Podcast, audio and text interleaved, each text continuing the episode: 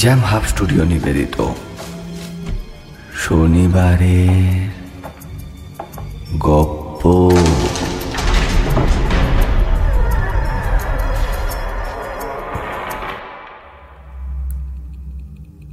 প্রতি শনিবার রহস্য রোমাঞ্চে ভরপুর গল্প দিয়ে সাজানো আমাদের শনিবারের গপ্প শুনতে। সাবস্ক্রাইব করুন আমাদের YouTube channel Jam Hub Studio সঙ্গে থাকুন, শুনতে থাকুন।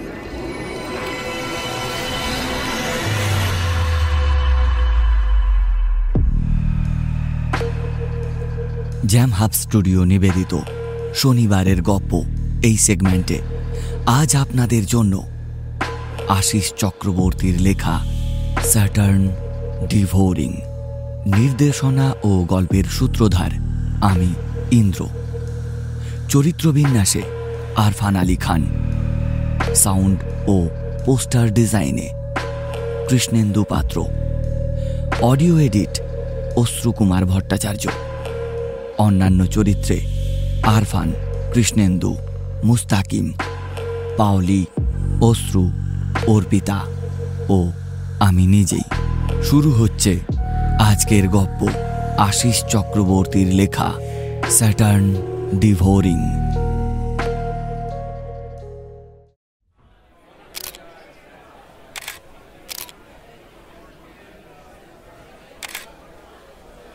গোল শেপের একটা কাঠের টেবিলের ওপর রাখা রয়েছে সাদা রঙের একটা চীনা মাটির টব।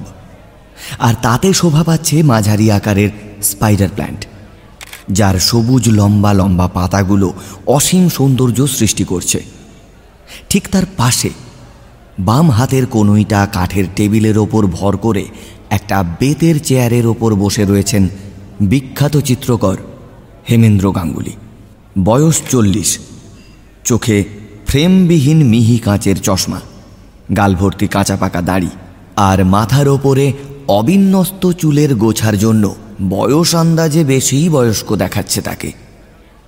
একজন চিত্র সাংবাদিক সামনে ছবি তুলে চলেছে তার। তার ঠিক উল্টো দিকে বসে থাকা সাংবাদিকটি প্রায় ঘণ্টাখানেক ধরে একের পর এক প্রশ্ন করে চলেছেন তাকে। আপনার কাছে এটাই শেষ প্রশ্ন। আপনার শ্রেষ্ঠ চিত্রকলায় বেশিরভাগ সময় আমরা দেখতে পেয়েছি বিষয় হিসেবে ফুটে উঠেছে পাশ্চাত্য পুরাণের চরিত্রেরা। এ ব্যাপারে আপনার কি মন্তব্য? অর্থাৎ আপনার কি ভারতীয় পুরাণের চরিত্রগুলিকে রং তুলি দিয়ে ফুটিয়ে তোলার ব্যাপারে কোনো অনীহা আছে? প্রশ্নটি শুনে হেমেন্দ্র গাঙ্গুলি খানিকক্ষণ হেসে বললেন কিছু মনে করবেন না। আপনাদের সাংবাদিকতা পেশায় সহজ সরল বিষয়কে একটু ভেঙে, চুরে, বাঁকিয়ে পরিবেশন করার প্রবণতা আছে। দেখুন, ভারতীয় পুরাণের চরিত্রগুলির প্রতি আমার কোনো অনীহা নেই, বরং অতিমাত্রায় শ্রদ্ধা রয়েছে। আসলে ইতিপূর্বে ভারতীয় পুরাণের চরিত্রগুলিকে এত সুন্দর ও নিপুণভাবে ক্যানভাসে তুলে দিয়ে গেছেন আমার অগ্রজ শিল্পীরা, যে এই মুহূর্তে অত নিখুঁত কাজের জন্য আমি তৈরি নই। ভারতীয় পুরাণের চরিত্রগুলি ক্যানভাসে ফুটিয়ে তোলার জন্য আমি আরও একটু সময় নেব। এতক্ষণ একজন জাতীয় স্তরের সাংবাদিক বিখ্যাত চিত্রকর হেমেন্দ্র গাঙ্গুলির সাক্ষাৎকার নিচ্ছিলেন। তার কাজের ঘরে বসেই। কথোপকথন শেষ হলে হেমেন্দ্র গাঙ্গুলি প্রাতরাস সারতে ওপরে তার নিজের ঘরের দিকে উঠে গেলেন। ঘড়িতে সকাল নটা, সাড়ে আটটা থেকে তার ইন্টারভিউটা চলছিল। জাতীয় স্তরের একটা নামী কাগজের তরফ থেকে এসেছিল বলে হেমেন্দ্র গাঙ্গুলি এতক্ষণ সময় দিলেন ওদের। নইলে এই সমস্ত প্রচারের আলো থেকে তিনি নিজেকে সরিয়ে রাখতে ভালোবাসেন। আর এই জন্য মূল শহর থেকে দূরে জনমানবহীন এই প্রাকৃতিক পরিবেশে একটা বাড়ি ভাড়া নিয়ে তিনি আছেন। এখানে তিনি একাই থাকেন। সব সময়ের সঙ্গী বলতে চাকর দুলাল। প্রচুর অর্থ রোজগার করলেও হেমেন্দ্র গাঙ্গুলির কোনো আড়ম্বরপূর্ণ জীবনযাপন নেই। অগোছালো, খামখেয়ালি ধরনের মানুষ। আর এই কারণে বৈবাহিক জীবন ওনার বেশি দিন স্থায়িত্ব পায়নি। বিয়ের আট মাসের মধ্যেই ওনার স্ত্রী মালবিকা ওনাকে ডিভোর্স দিয়ে চলে যায়। আর এই ঘটনা ওর মনে তেমন কোনো রেখাপাত করেনি বলেই সকলে জানে। খাওয়া সমাপ্ত হলে হেমেন্দ্র গাঙ্গুলি নিজের কাজের ঘরে প্রবেশ করে ইজেলের ওপর একটা ক্যানভাস ঝোলালেন। বিগত কয়েকদিন ধরেই ওনার মাথায় একটা ছবি ঘুরপাক খাচ্ছে। সেটাকে যতক্ষণ না তিনি রং তুলি দিয়ে ফুটিয়ে তুলতে পারছেন, ততক্ষণ তার শান্তি নেই। আচমকাই ডোরবেলটা বেজে উঠল। দুলাল রান্নাঘর থেকে ছুটে সদর দরজার দিকে এগোতেই হেমেন্দ্রবাবু বললেন দুলাল তুমি যাও আমি দেখছি। এরপর সদর দরজা খুলে দেখলেন বাইরে দাঁড়িয়ে রয়েছে একজন ডেলিভারি বয়। স্যার আপনার একটা পার্সেল আছে। হুম ওটারই অপেক্ষা করছিলাম। এরপর ডেলিভারির ছেলেটা একটা প্যাকিং বক্স ধরিয়ে দিয়ে চলে গেল। হেমেন্দ্রবাবু সেটা হাতে নিয়ে পুনরায় নিজের ঘরে প্রবেশ করলেন এবং বক্সটাকে টেবিলের ওপর রাখলেন। তারপর চেয়ারে হেলান দিয়ে বসে একটা সিগারেট ধরালেন। বন্ধ ঘরের ভেতর যখন সিগারেটের ধোঁয়ার কুণ্ডুলি তাকে ঘিরে ধরেছে তখন চাকর দুলাল এসে বলল দাদাবাবু দিদিমণি এসেছেন। হেমেন্দ্রবাবুর কপালে ভাঁজ পড়ল। আধ খাওয়া সিগারেটটা জানালা দিয়ে ছুঁড়ে ফেলে দিয়ে বাতাসে ভাসমান ধোঁয়াগুলোকে কয়েকবার হাত ঘুরিয়ে সরিয়ে ফেলবার বৃথা চেষ্টা করলেন। তারপর তিনি জিজ্ঞাসা করলেন কোন দিদিমণি? আগে আপনার স্ত্রী? ধর। মালবিকা এভাবে মাঝে মধ্যেই এসে অধিকার ফলিয়ে যায়। শুকিয়ে আসা গাছের গোড়ায় করুণা আর দায়িত্বের দু এক ফোঁটা জল গড়িয়ে দিয়ে যায়। বিষয়টা কোনোদিনই পছন্দের ছিল না হেমেন্দ্র গাঙ্গুলির কাছে। মালবিকা ধীর পায়ে ঘরে প্রবেশ করল। ওকে আসতে দেখে হেমেন্দ্রবাবু চেয়ার থেকে উঠে দাঁড়িয়ে পড়লেন। দুলাল চলে গেল রান্নাঘরে। মালবিকার চোখে মুখে অনেক প্রশ্ন।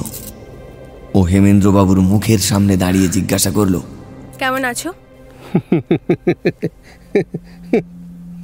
হেমেন্দ্রবাবু খুব বিশ্রী রকম হাসলেন। হাসিটা শুনে মালবিকার বিরক্তি আসলেও সে পুনরায় বলল আবার নেশা করা শুরু করেছ? এভাবে দুই চোখের নিচে কালি? রাতে কি ঠিকভাবে ঘুমো না নাকি?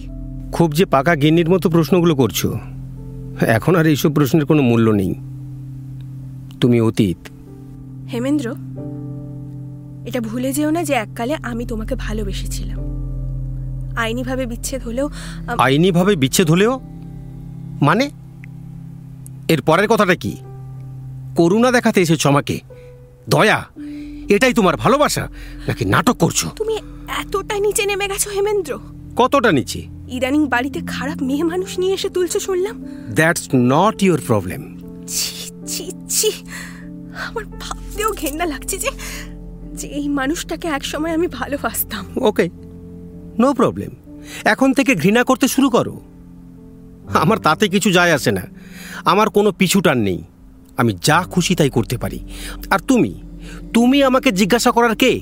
তা বলে তা বলে একটা ভদ্রলোকের ছেলে হয়ে তুমি এসব শুরু করেছ?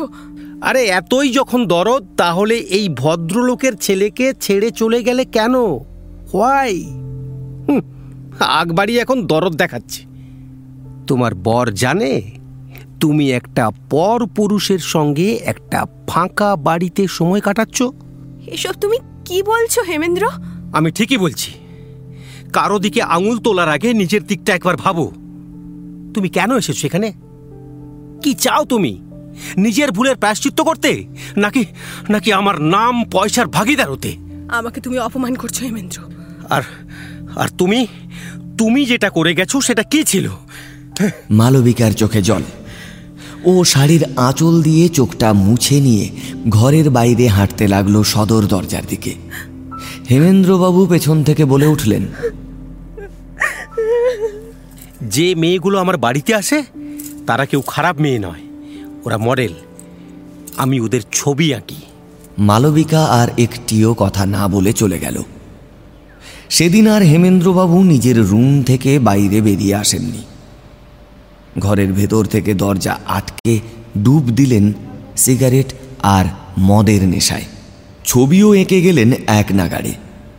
তার অনলাইনে কেনা নতুন রঙের বাক্সটা খুলে রং মেঝেতে ছড়িয়ে ছিটিয়ে রেখেছেন নেশার ঘরে। চাকর দুলাল হাঁক ডাক করেও দরজা খোলাতে পারেনি।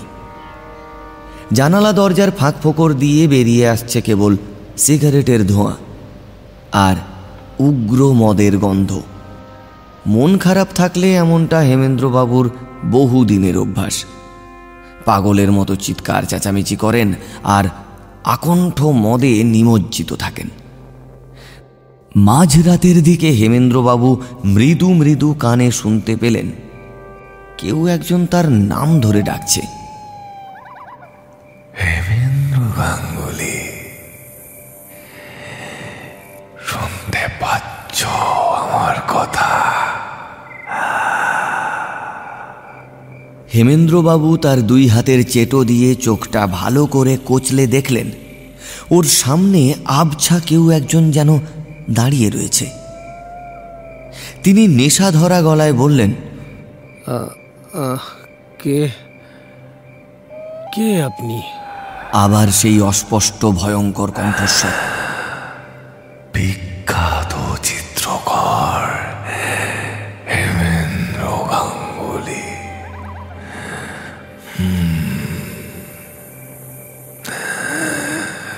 বিখ্যাত না চাই কি পেয়েছ তুমি ছবি এঁকে? না।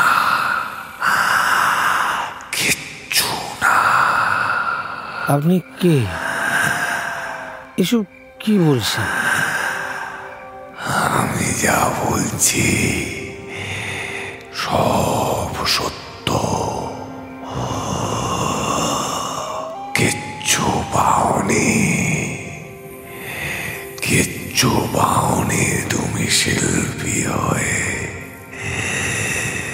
কুইয়েছ সব সব কুইয়েছ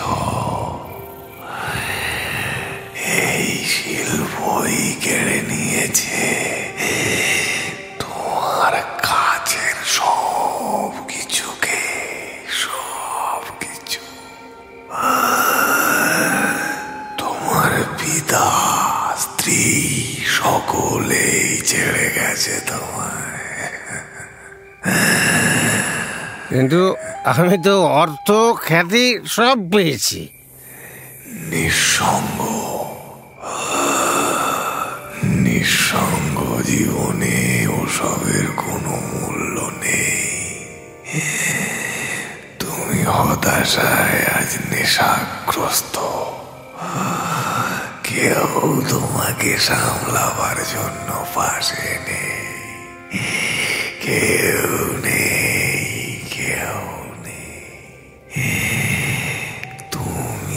আসলে মৃত।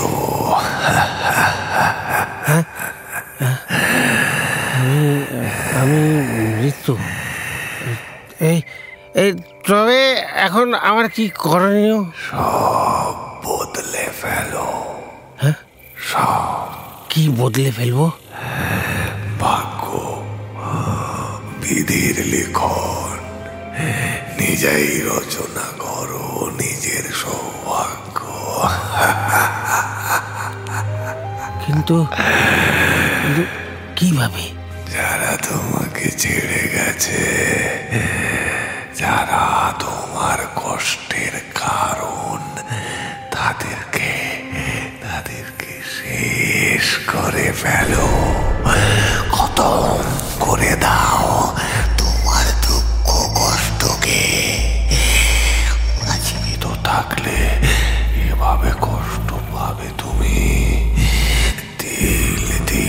করে নিজেকে শেষ করে ফেলবে।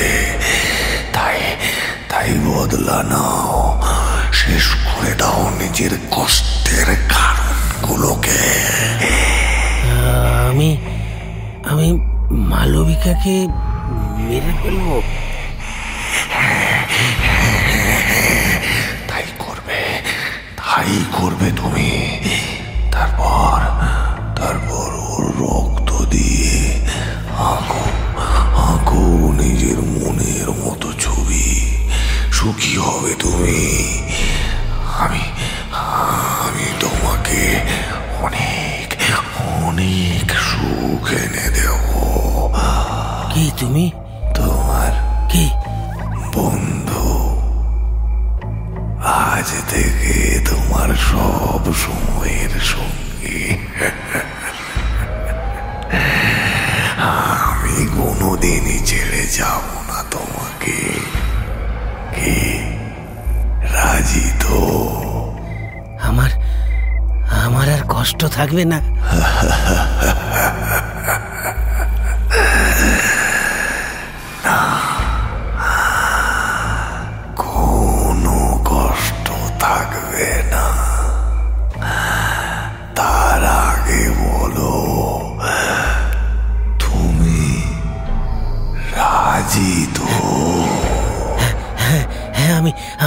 রাজি।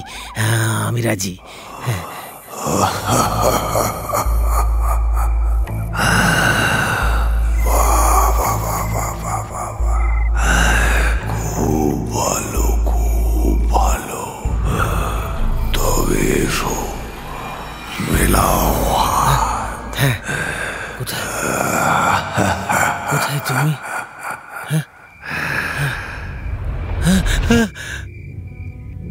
এবার হেমেন্দ্রবাবু দেখলেন, একটা লাল রং মাখানো হাত তার দিকে এগিয়ে এলো। হেমেন্দ্রবাবু কাঁপা কাঁপা হাতে ওই অস্পষ্ট হাতটাকে চেপে ধরলেন। সঙ্গে সঙ্গে হেমেন্দ্রবাবুর শরীরটা একেবারে শিউরে উঠল। হাতটা ঠান্ডা, একেবারে হিমশীতল। শীত শীত করতে থাকল হেমেন্দ্রবাবু। তিনি ছ্যাঁকা খাওয়ার মতো করে ঝট করে নিজের হাতটা সরিয়ে নিলেন। সঙ্গে সঙ্গে সেই অস্পষ্ট ছায়ামূর্তিটা নারকীয় কণ্ঠে হেসে উঠল। সেই বিকট হাসির শব্দে সমস্ত ঘরটা যেন ঝনঝন করে কেঁপে উঠল।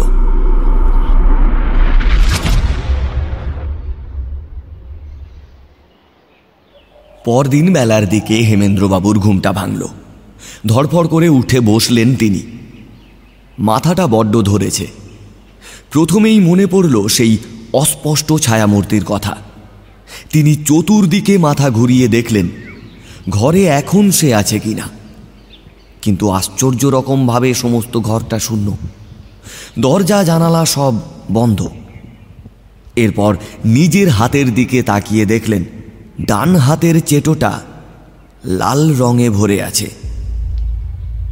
ওই হাতেই স্পর্শ করেছিলেন সেই অদ্ভুতুড়ে লোকটার হাতটা। কিন্তু সে এই বদ্ধ ঘরে এলো কীভাবে? আশ্চর্য! কেউ কি সত্যিই এসেছিল ঘরে, নাকি নেশার ঘরে স্বপ্ন দেখেছেন তিনি? এসব প্রশ্নের কোনো জবাব নেই। এরপর উঠে ইজেলের কাছে এগিয়ে গিয়ে দেখলেন, সেখানে ঝোলানো ক্যানভাসে গত রাতে তিনি নেশাগ্রস্ত অবস্থায় এঁকেছেন একটা ছবি। লাল রঙের শাড়ি পরে দাঁড়িয়ে রয়েছে একটি মেয়ে। যার মুখটা অবিকল মালবিকার মতো। এইবার ওর হাতে লাল রঙের প্রলেপ থাকার কারণটা মনে পড়ল। তিনি অবচেতন মনে মালবিকার যে ছবিটা এঁকেছেন, তাতে ব্যবহৃত হয়েছে লাল রঙের। আর সেই লাল রং থেকেই হাত রেঙে গিয়েছে। অর্থাৎ সেই আশ্চর্য আগন্তুকের ঘটনাটা ছিল নিছক নেশার ঘরে দেখা একটা স্বপ্ন। এরপর তিনি ঘরের বাইরে এসে দুলালকে জিজ্ঞাসা করলেন। খুব খারাপ একটা স্বপ্ন দেখলাম দুলাল। মাথাটা না ব্যথায় যেন ছিঁড়ে যাচ্ছে। আমাকে এক কাপ কফি দিতে পারো? এ- এক্ষুনি দিচ্ছি দাদাবাবু। দাদাবাবু আমার একটা কথা ছিল। কি কথা? বলব? আপনি ওসব নেশা আর করবেন না। কাল সারা দিন আপনি ঘরের মধ্যে উল্টো পাল্টা বকে গেছেন। বয়স তো এখনও যায়নি। একটা বিয়ে করলে হয় না। আরে তুমি কফি দাও তো দুলাল। আচ্ছা।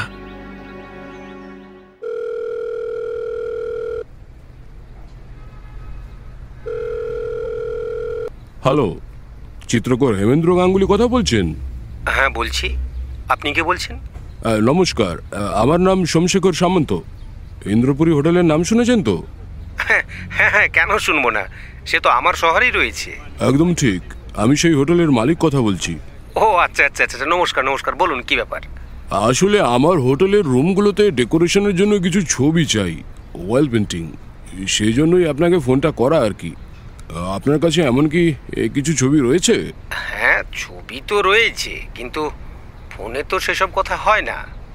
আপনি সময় করে একদিন আসুন আমার কাজের ঘরে দেখে যান। আজ সন্ধেবেলা আসতে পারেন আমি সারাক্ষণ বাড়িতেই আছি। ওকে ওকে ওকে। ঠিক ছটায় আমি ইন করছি। বেশ একটু সময় নিয়ে আসবেন কিন্তু। ওকে রাখছি তাহলে।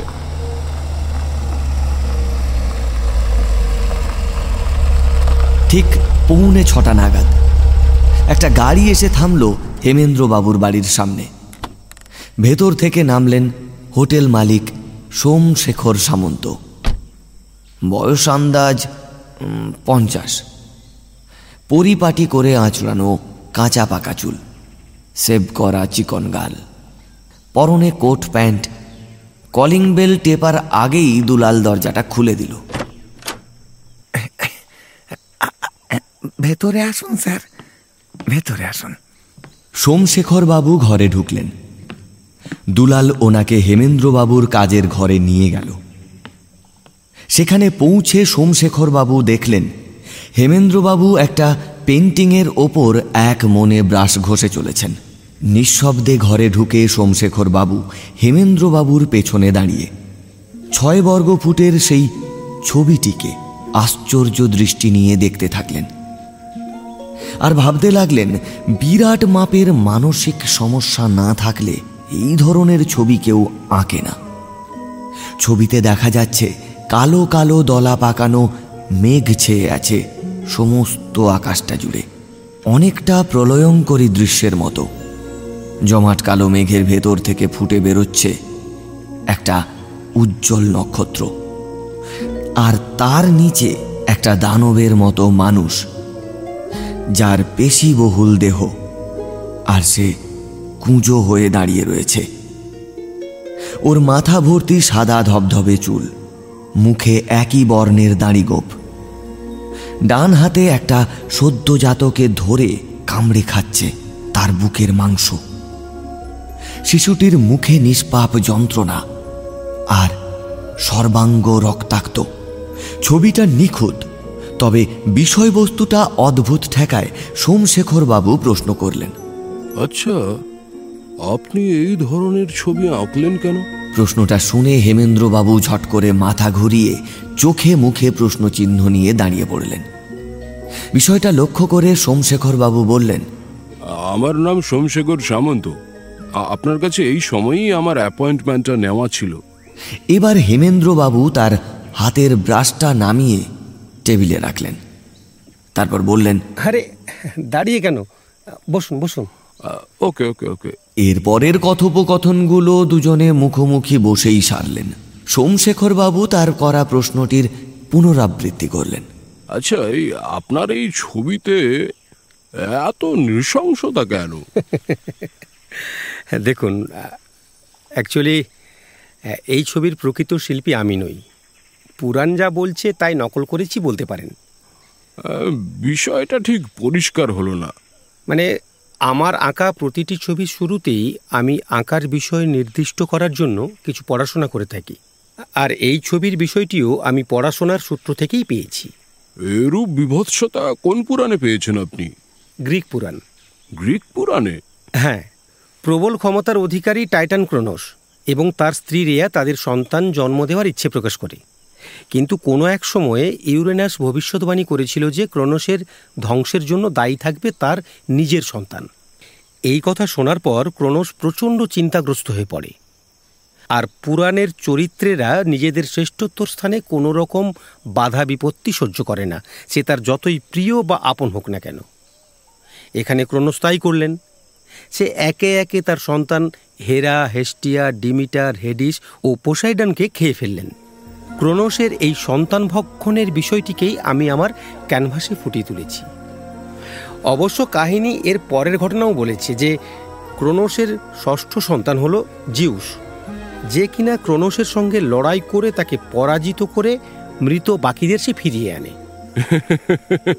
এ তো কংস কৃষ্ণের ঘটনাকে মনে করিয়ে দিচ্ছে মশাই। হ্যাঁ খানিকটা। এবার আপনি বলুন আমি যদি কংস দ্বারা দৈবকীর সন্তানদের হত্যা করার বিষয়টি এই ছবিতে ফুটিয়ে তুলতাম তাহলে কি সেটা অবাস্তব হতো? মোটেই না। তা এ ছবির আপনি কি নাম রেখেছেন? Saturn devouring his son. বাহ খাসা নাম। না জেনে আপনার আঁকা এই ছবিটা নিয়ে আমার মনে অনেক ভ্রান্ত ধারণা জন্মেছিল। এখন বেশ নিজেকে ঝরঝরে লাগছে। এখন এই ছবিটা আমার চাই। মূল্য আপনি যা চাইবেন সেটাই পাবেন। আমি অবশ্য আরও কিছু ছবি নেব তবে এই ছবিটার জন্য আমি আপনাকে আলাদাভাবে পে করব। ধন্যবাদ। আর্টিস্ট হিসাবে আপনার নাম অনেক শুনেছি। আজকে আপনার হাতের কাজ দেখলাম চোখ ধাঁধানো কাজ সব। আচ্ছা আপনার আগে মানে আপনার পরিবারের কেউ ছবি টবি আঁকতেন নাকি? না না আমি প্রথম। আচ্ছা আপনার বাবা কি করতেন? উনি একজন সরকারি উকিল ছিলেন। আ- আঁকার প্রতি নিশ্চয়ই উৎসাহ দিতেন তিনি। আরে মশাই বিপরীতমুখী ছিলেন শিল্পকলার। টাকা ছাড়া কিচ্ছুটি তার পছন্দের তালিকায় ছিল না। উনি চেয়েছিলেন আমি ডাক্তার হই আর অর্থের ভাণ্ডার গড়ে তুলি। আর আমি বাবার সেই ইচ্ছে পূরণে ব্যর্থ হই। এতে অশান্তি শুরু হয় আর আমি আমার ভাগ বাটোয়ারা বুঝে নিয়ে বাড়ি ছেড়ে চলে আসি। মা মারা গিয়েছিলেন অনেক ছোটোবেলায়। চাকরের হাতেই মানুষ। তাই বাড়ির প্রতি কোনো আর টান আমার ছিল না। এখানে এসে নিজের মর্জিতে আঁকায় মনোনিবেশ করি। অর্থের অভাব তো আমার কোনো দিনই ছিল না। তারপর বাবা গত হলেন আর সমস্ত সম্পদ আমার হাতে এসে পৌঁছায়। বিয়ে করেননি? করেছিলাম। টেকেনি। কেন? Oh I am sorry. প্রশ্নটা একটু পার্সোনাল হয়ে গেল। ইটস ওকে ওসব আর আমার মনে দাগ কাটে না। আমার স্ত্রীর কাছে আমি ছিলাম পাগল অসামাজিক। আসলে আমার এই মনটাকে বোঝার মতো কাউকে পাইনি। আমি দুঃখিত হেমেন্দ্রবাবু। আই এম এক্সট্রিমলি সরি ছাড়ুন ছাড়ুন ও- ওসব ছাড়ুন। আপনি চা খাবেন তো? আমার আজকে একটু তাড়া আছে। অন্যদিন চা খাওয়া যাবে। আগে আপনার আঁকাগুলো একবার দেখে নিতে চাই। এরপর সোমশেখর বাবু হেমেন্দ্র বাবুর কাজের ঘর থেকে মোট পাঁচটি ছবি পছন্দ করেন।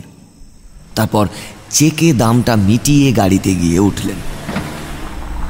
গাড়ি ছাড়ার মুহূর্তে বললেন ওকে আমি এখন তাহলে আসি। আমি কালকেই লোক পাঠিয়ে ছবিগুলো নিয়ে যাওয়ার ব্যবস্থা করছি।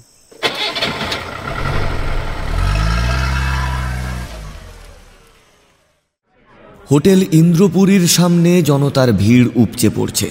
দুটো পুলিশ ভ্যান দাঁড়িয়ে রয়েছে, রাস্তার একটা পাশে। হোটেলের গেটের মুখে জনাচারেক পুলিশ হিমশিম খাচ্ছে রিপোর্টার ও উত্তেজিত জনতাকে নিয়ন্ত্রণ করতে। হোটেলের পাঁচতলায় একটা খুন হয়েছে। অস্বাভাবিকভাবে খুন। তারই তদন্তে নেমেছে পুলিশ। লাশটার চেহারাও বেশ ভয়ঙ্কর। রুমের বিছানার ওপর চিত হয়ে পড়ে রয়েছে একজন বয়স্ক লোকের মৃতদেহ। লোকটার পরনে কেবলমাত্র একটা লুঙ্গি, খালি গা, চেহারায় আতঙ্কের ছাপ নিয়ে মুখ হাঁ করে চিৎকার করবার ভঙ্গিতে নিস্তেজ হয়ে আছে তার দেহটা। মুখবিবর থেকে রক্ত গড়িয়ে পড়েছে বিছানায়। বুকের কাছ থেকে একদলা মাংস কেটে তুলে নিয়েছে খুনি। রক্তমাখা বুকের হাড় উন্মুক্ত। রুমের ঢোকার দরজার সামনে দাঁড়িয়ে রয়েছে একজন পঁচিশ ছাব্বিশ বছরের ছেলে আর তার পাশে hotel manager Priyabrata Basu.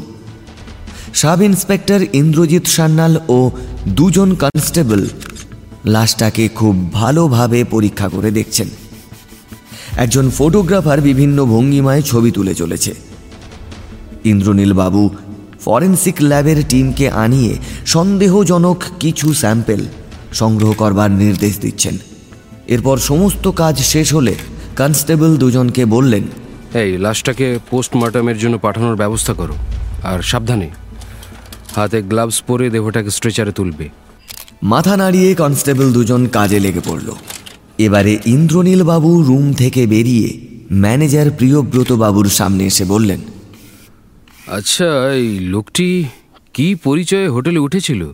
সমর সেনগুপ্ত স্যার। স্যার আপনি যদি কিছু না মনে করেন তবে নিচে আমার রুমে বসে কথা বললে হয় না? ওকে চলুন। আচ্ছা তোমাদের কাজ হয়ে গেলে লাশটা গাড়িতে তুলে নিয়ে যাও। আমি এনাদের সঙ্গে কথা বলে আসছি। চলুন ম্যানেজার বাবু। ম্যানেজার প্রিয়ব্রত বাবু এবং সেই অল্প বয়সী ছেলেটি ইন্দ্রনীল বাবুকে পথ দেখিয়ে নিয়ে গেলেন। তারপর ম্যানেজারের ঘরে পৌঁছে তিনি সোফায় বসে বললেন হোটেলের রেজিস্টারটা একবার নিয়ে আসুন তো। প্রিয়ব্রত বাবু অল্প বয়সী ছেলেটিকে রেজিস্টারটা আনতে বললেন। ছেলেটি মিনিট তিনেকের মধ্যে রেজিস্টার হাতে নিয়ে ঘরে ঢুকল। ইন্দ্রনীল বাবু রেজিস্টারটা হাতে নিয়ে বললেন সমর সেনগুপ্ত কবে নাগাদ হোটেলে উঠেছিল? আগে স্যার পাঁচ তারিখ। আজ তো সাত। অর্থাৎ দুদিন আপনার হোটেলে আছে। Yes sir. এরপর রেজিস্টারের পাঁচ তারিখের পাতাটায় চোখ বুলিয়ে ইন্দ্রনীল বাবু বললেন বেশ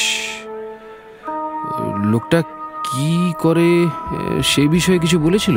স্পষ্ট করে কিছু বলেনি। তবে ব্যবসার কাজে হোটেলে ভদ্রলোক মাঝে মধ্যেই উঠতেন।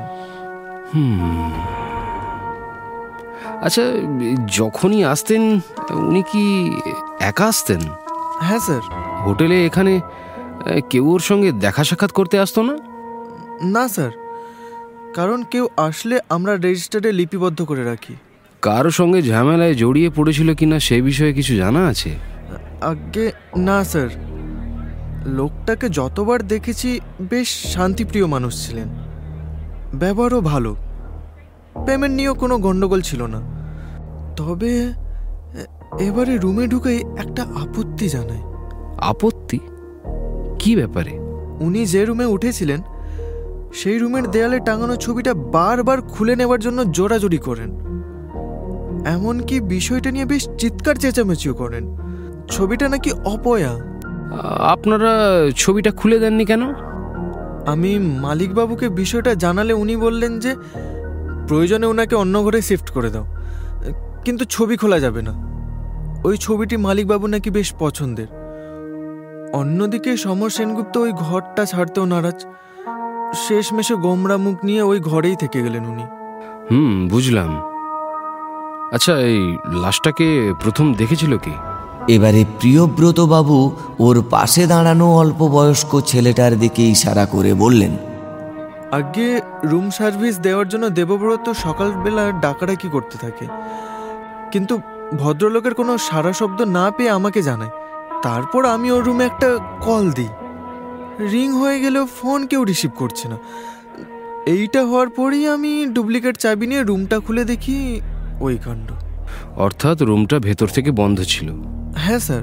কাল রাতে কখন ফিরেছে ও? ওই আটটা সাড়ে আটটা। নেশা টেশা করেছিল? এ- এটা বলা মুশকিল স্যার। ওর আশেপাশে রুমে কারা উঠেছে? ওর পাশের রুমটা ফাঁকা স্যার। তবে ওর সামনের ঘরে উঠেছে রাজীব সামন্ত নামের একটা বছর চল্লিশের লোক। আর ও কটায় ফিরেছে রাতে? এগারোটা হবে। তা ও কি রেগুলারই এরকম আসে নাকি? না স্যার প্রথম। ও কিছু টের পায়নি? ভদ্রলোক নাকি ঘুমের বই টড়ি খেয়ে ঘুমান। ও কি রুমেই আছে? হ্যাঁ স্যার। ওর সঙ্গে একবার কথা বলব আর আপনার হোটেলের সিসিটিভি ফুটেজটা একবার দেখব। Okay sir. স্যার কেসটা একটু দেখবেন। আমরা সমস্ত রকম সহযোগিতা করব। মানে ব্যাপারটা তো বুঝতেই পারছেন হোটেলের রেপুটেশন তো পুরো তলিয়ে গেল না। তা মালিক কোথায় আছে? উনি একটু ব্যক্তিগত কাজে দেশের বাইরে গেছেন। কিছুদিনের মধ্যেই ফিরে আসবেন। ওনাকে ফোনে সমস্ত ঘটনা জানানো হয়েছে। এমন সময় প্রবেশ করল ফরেন্সিক ল্যাবের টিমের প্রধান সুজয় দত্ত। ঘরে ঢুকেই তিনি ব্যস্ত হয়ে বললেন ইন্দ্রনীল বাবু একটু উপরে চলুন। একটা অদ্ভুত জিনিস আপনাকে দেখানোর আছে। সাব ইন্সপেক্টর ইন্দ্রনীল বাবু সহ সকলেই ওপরে উঠে গেলেন।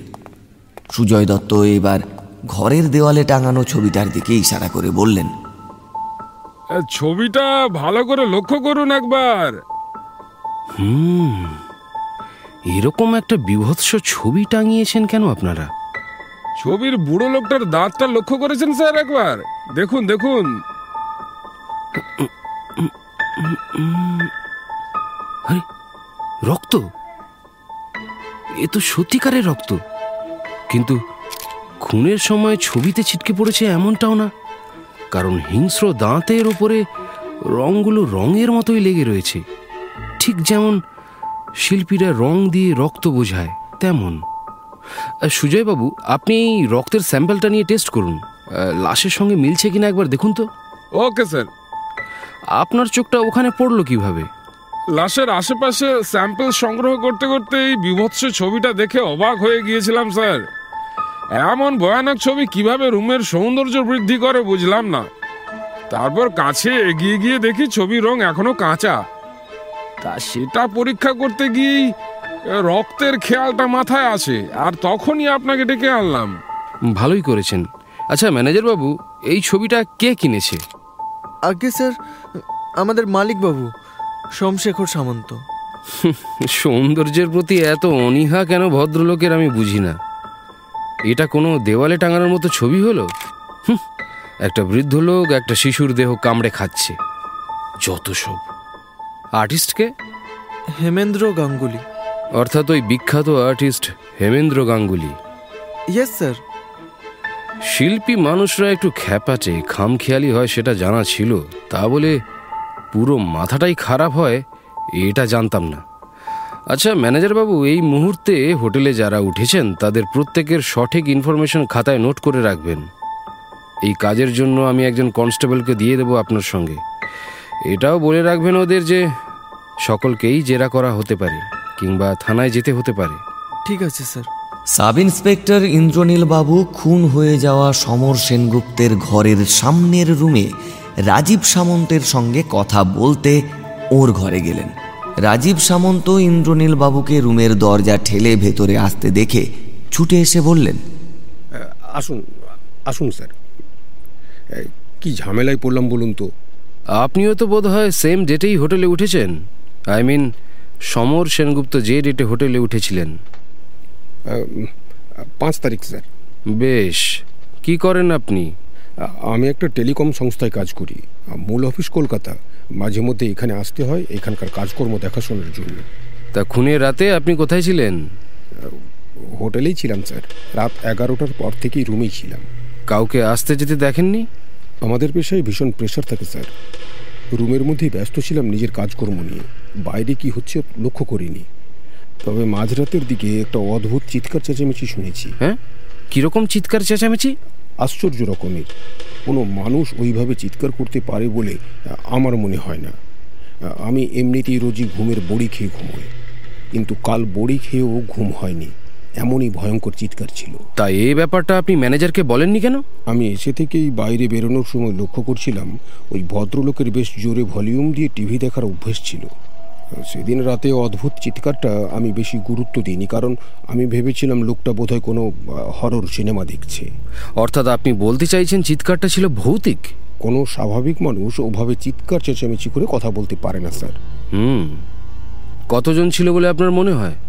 একটাই ভয়ঙ্কর গলা পেয়েছি স্যার। তা ওদের কথাবার্তা কিছু বুঝতে পেরেছেন? না। তা ওই চিৎকারটা থামলো কখন? তবে আমার যতক্ষণ হুঁশ ছিল বা ততক্ষণ শুনেছি। আর পুরুষ না নারী কণ্ঠ? পুরুষ। পুরুষ কণ্ঠ। ঠিক আছে আজকের মতো এইটুকুই। আশা করি আপনি পুরোপুরি সহযোগিতা করবেন। আসুন। কথা শেষ করে ইন্দ্রনীলবাবু থানায় ফিরে গেলেন। তারপর থানায় বসে প্রায় ঘণ্টা দুয়েক ধরে হোটেলের ভিডিও ফুটেজ খুঁটিয়ে খুঁটিয়ে দেখেও সন্দেহজনক কোনো কিছুই পেলেন না।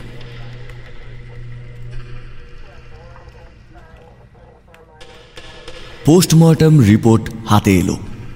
সমর সেনগুপ্তের মৃত্যু হয়েছে হার্ট অ্যাটাকে। হার্ট অ্যাটাকের কারণ ভীষণ মাত্রায় ভয়। মৃত্যুর পর ওর বুকের থেকে মাংস কামড়ে তুলে নেওয়া হয়েছে। আর এই কাজটা করেছে কোনো হিংস্র জন্তু জানোয়ার। অথচ রুমের মধ্যে কোনো জন্তুর উপস্থিতি লক্ষ্য করা যায়নি। এমনকি বেড়াল কুকুরেরও না। দরজা বন্ধ। অত উঁচুতে হিংস্র জন্তু বাইরের জানালা থেকে প্রবেশ করাটাও অসম্ভব ব্যাপার। কারণ জানালার ধারে কোনো কার্নিশ নেই। রিপোর্টটা পড়ে ইন্দ্রনীল বাবু খানিকক্ষণ থ হয়ে রইলেন। তারপর ফরেন্সিক ল্যাবের রিপোর্টটা খুললেন। সেটার ওপর চোখ বুলিয়ে আবার আশ্চর্য হলেন ইন্দ্রনীলবাবু। কারণ তাতে যা বলা হয়েছে, সেও অসম্ভব। ঘরের সেই কুৎসিত ছবিতে অঙ্কিত বুড়োর চরিত্রটির দাঁতে পাওয়া সেই রক্তের স্যাম্পেল আর খুন হয়ে যাওয়া সমর সেনগুপ্তের রক্তের নমুনা। এক, এ কীভাবে সম্ভব? ইন্দ্রনীল বাবু অনেক ভেবেও কোনো সূত্র মেলাতে না পেরে চেয়ার ছেড়ে উঠে ঘরের বাইরে বেরিয়ে গেলেন। তারপর কি একটা ভেবে জিপে উঠে গাড়িটা গড়িয়ে দিলেন পাকা রাস্তার দিকে। প্রায় ঘণ্টা খানেক পর গাড়িটা গিয়ে থামল চিত্রকর হেমেন্দ্র গাঙ্গুলির বাড়ির সামনে।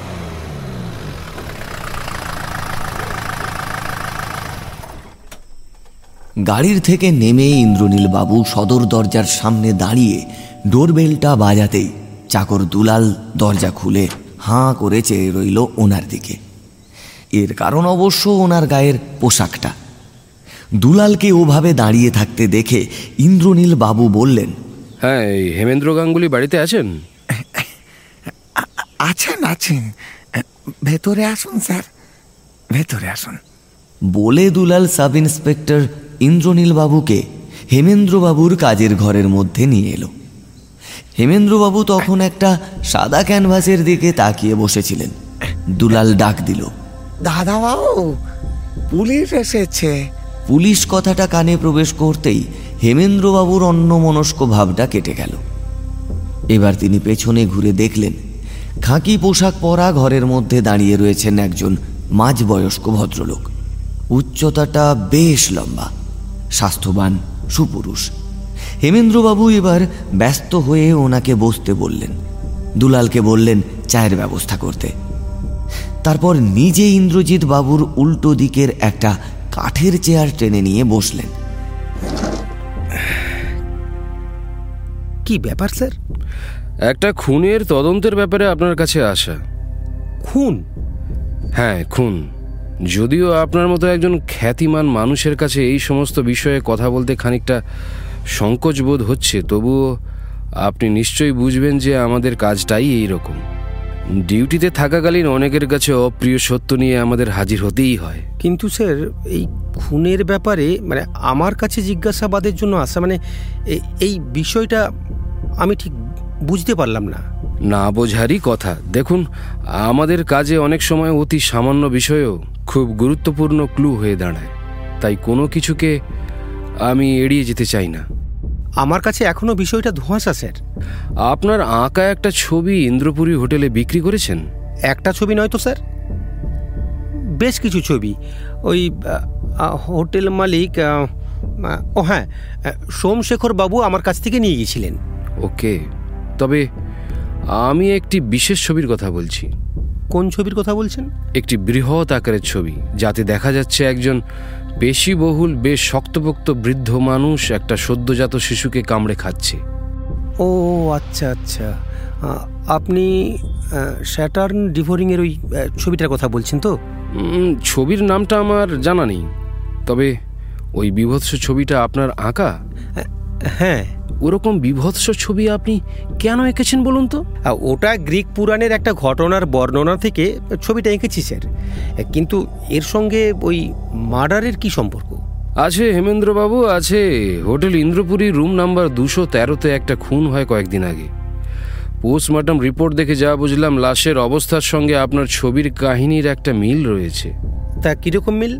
লাশের বুক থেকে খুনি কামড়ে মাংস তুলে নিয়েছে। ঠিক যেমনটা আপনার আঁকা ছবিতে। বৃদ্ধ লোকটা শিশুর বুকটা কামড়ে ধরেছে। ঠিক তেমনি। তবে এর থেকেও একটা ভয়ানক বিষয় জড়িয়ে আছে। কি স্যার? দুলাল ঘরে চা দিয়ে গেল। ইন্দ্রনীল বাবু চায়ের একটা কাপ তুলে কয়েকবার চুমুক দিয়ে বললেন মকাই বাড়ি? কিন্তু ভয়ানক বিষয়টা কি স্যার? আপনার আঁকা ছবিটা কতদিন হবে? এই ন দশ দিন হবে। ছবির রঙগুলো বেশ কাঁচা হয়ে রয়েছে। না আমি তো এই বিষয়টা আহ, সোমশেখর বাবুকে বলেই দিয়েছিলাম। আপনি বৃদ্ধ লোকটির হিংস পশুর ন্যায় দাঁতের মধ্যে তরতাজা রক্তের দাগ বোঝানোর জন্য যে রংটা ব্যবহার করেছেন সেটা এখনও উজ্জ্বল এবং লিকুইড অবস্থায় আছে। হেমেন্দ্রবাবু এমনকি বৃদ্ধের দাঁত থেকে সেটা গড়াতে শুরু করেছে। অসম্ভব। এ- আপনি কি বলছেন? এখনও তরল অবস্থায় আছে রং? না না এ হতে পারে না। হতে পারে না বলেই তো আপনার কাছে আসা বৃদ্ধের দাঁত থেকে লাল রং গড়াচ্ছে কীভাবে? আমি তো জানি না স্যার। কেউ হয়তো থিনার স্প্রে করে থাকতে পারে। আমিও ছবি ঠিক করে দেবো স্যার। সোমশেখর বাবুকে বলবেন ছবিটা আমার স্টুডিওতে পাঠাতে। আমি ওটাকে পুনরায় এঁকে দেবো। কিন্তু আমি তো আপনার আঁকা ছবির ত্রুটি আর সোমশেখর বাবুর অভিযোগ নিয়ে এখানে আসিনি হেমেন্দ্রবাবু। আমার আসার কারণ কিন্তু অন্য। আপনি তো সেটা আগেই বলেছেন তবে এসবের সঙ্গে এই খুন বিষয়টা জড়িয়ে পড়ল কীভাবে? ছবিতে বৃদ্ধের দাঁত থেকে যেটা গড়িয়ে পড়ছে সেটা আপনার ব্রাশের রং নয় রক্ত। কি? রক্ত? ইয়েস আর সেটা রুমের মধ্যে যে খুন হয়েছে তারই রক্ত।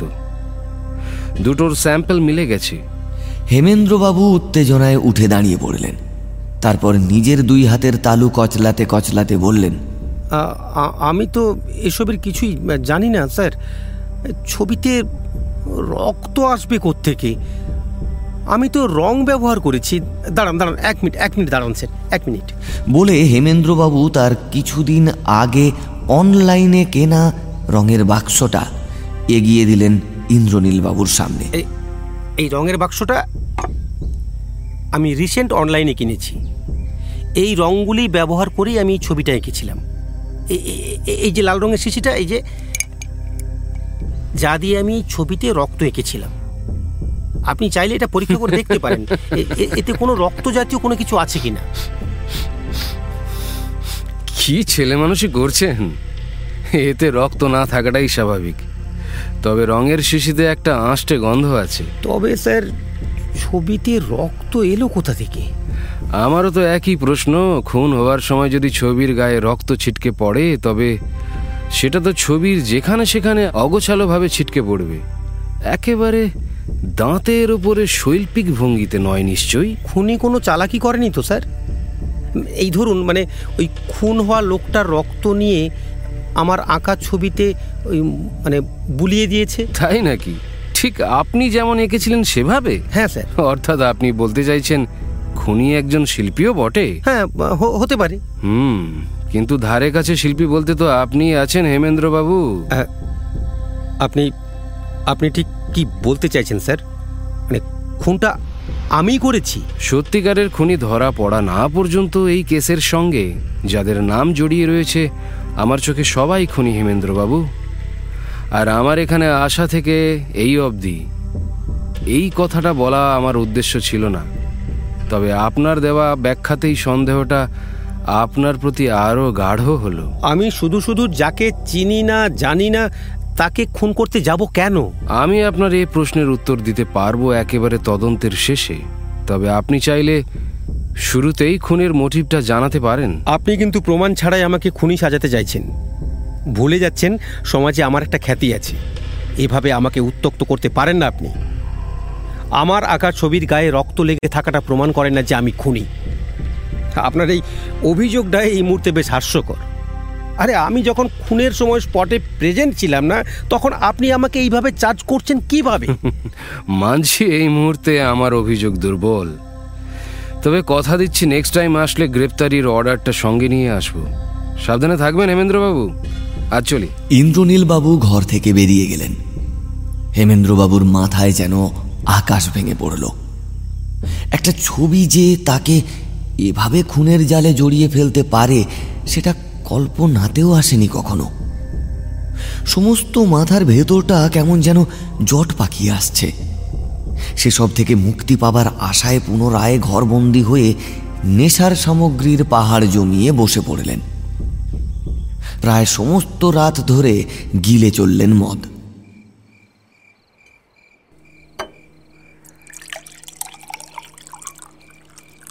শেষ রাতের দিকে দু চোখে যখন নেশার ঘরে আধার নেমে আসলো, হেমেন্দ্রবাবু দেখলেন ঘরের ভেতর খোলা জানালার দুই শিখ ধরে দাঁড়িয়ে রয়েছে।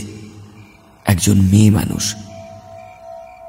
মেয়েটির খোলা চুল উড়ছে ভোরের মৃদু মৃদু বাতাসে। পরনে শাড়ি। হাওয়ায় আঁচলটা উড়ছে শূন্যে।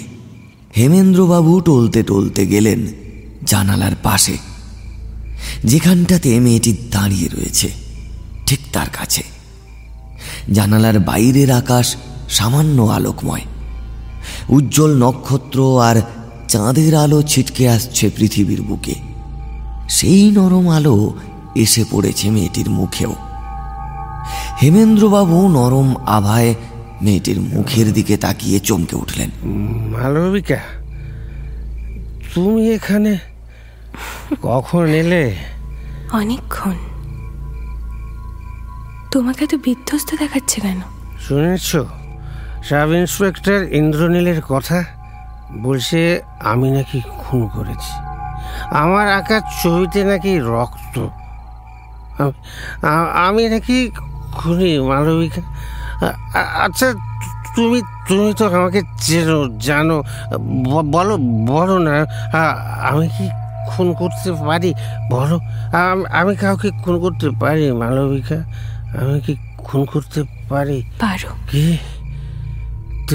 তুমিও বলছো আমি খুন করতে পারি? তুমি খুনি। এই তোমার কি মাথা খারাপ হয়ে গেছে? সেদিনের অপমানের বদলা তুমি এভাবে নিচ্ছ আমার কাছে? একটু মায়ের দয়া নেই তোমার? একটুও নেই। মায়া? ওসব আর আমাকে ছুঁতেও পারে না। আমি জানতাম তুই নিষ্ঠুর। তাই তো তুমি আমাকে ছেড়ে যেতে তোমার ওই সামান্যতম কষ্ট হয়নি। তুমি নিষ্ঠুর। সে তুমি বলতেই পারো। আমার কিচ্ছু যায় আসে না।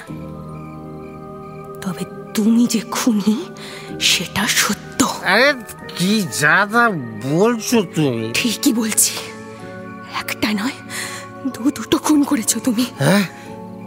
তু দুটো খুন? হ্যাঁ হ্যাঁ। ইন্দ্রপুরী হোটেলে সেই লোক আর আমাকে আমাকে। এই তোমার মাথাটা যে সম্পূর্ণ খারাপ হয়ে গেছে না? আর আমার বুঝতে বাকি নেই। এই এই যাও এখান বেরিয়ে যাও এখান থেকে যাও।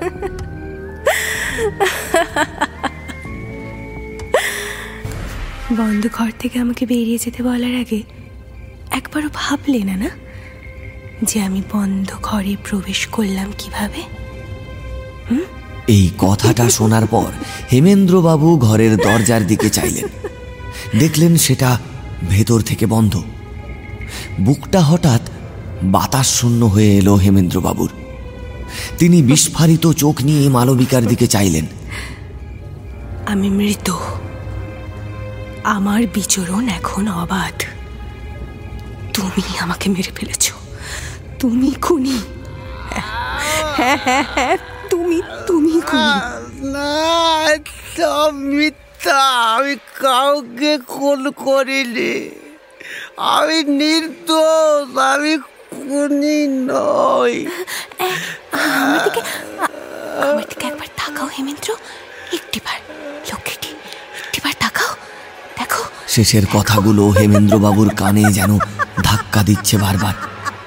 তিনি দুই হাতে নিজের কান দুটোকে বন্ধ করে চিৎকার করতে থাকলেন। হেমেন্দ্রবাবু মালবিকার দিকে চেয়ে দেখলেন। ওর চেহারাটা ধীরে ধীরে কেমন যেন বদলে যাচ্ছে। একটা পচনশীল মৃতদেহে মাথা থেকে খসে পড়ছে মালবিকার চুলের গোছা। গায়ের মাংস খসে পড়ছে মেঝেতে। ক্রমশ ফুটে বেরিয়ে আসছে দেহের হাড় শিরা উপশিরা আর রক্ত মাখা মাংস। হেমেন্দ্রবাবু আতঙ্কে কম্পমান শরীর নিয়ে পেছোতে থাকলেন। অনেক রাত্রে তুমি আমার ঘরে এসে আমাকে গলা টিপে খুন করেছিলে হেমেন্দ্র। কেন? কেন আমাকে মেরে ফেললে হেমেন্দ্র? কিসের? কিসের এত রাগ ছিল তোমার আমি জানি না। আমি সত্যিই জানি না, কিন্তু আমি এটা জানি যে যে তুমি তুমি খুনি, তুমি খুন করেছ। তুমি তুমি খুনি! হেমেন্দ্রবাবু ভয়ে চিৎকার করে দু চোখ বুঝে জ্ঞান শূন্য হয়ে মেঝেতে পড়ে গেলেন।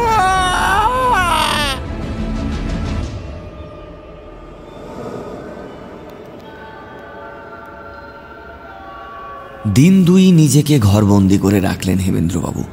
ক্যানভাসে তুলির আঁচড় কাটতে পারেননি। দুশ্চিন্তায় ঘন ঘন সিগারেট ধরিয়ে ফেলেছেন কেবল। খাদ্য গ্রহণেও খুব একটা রুচি নেই।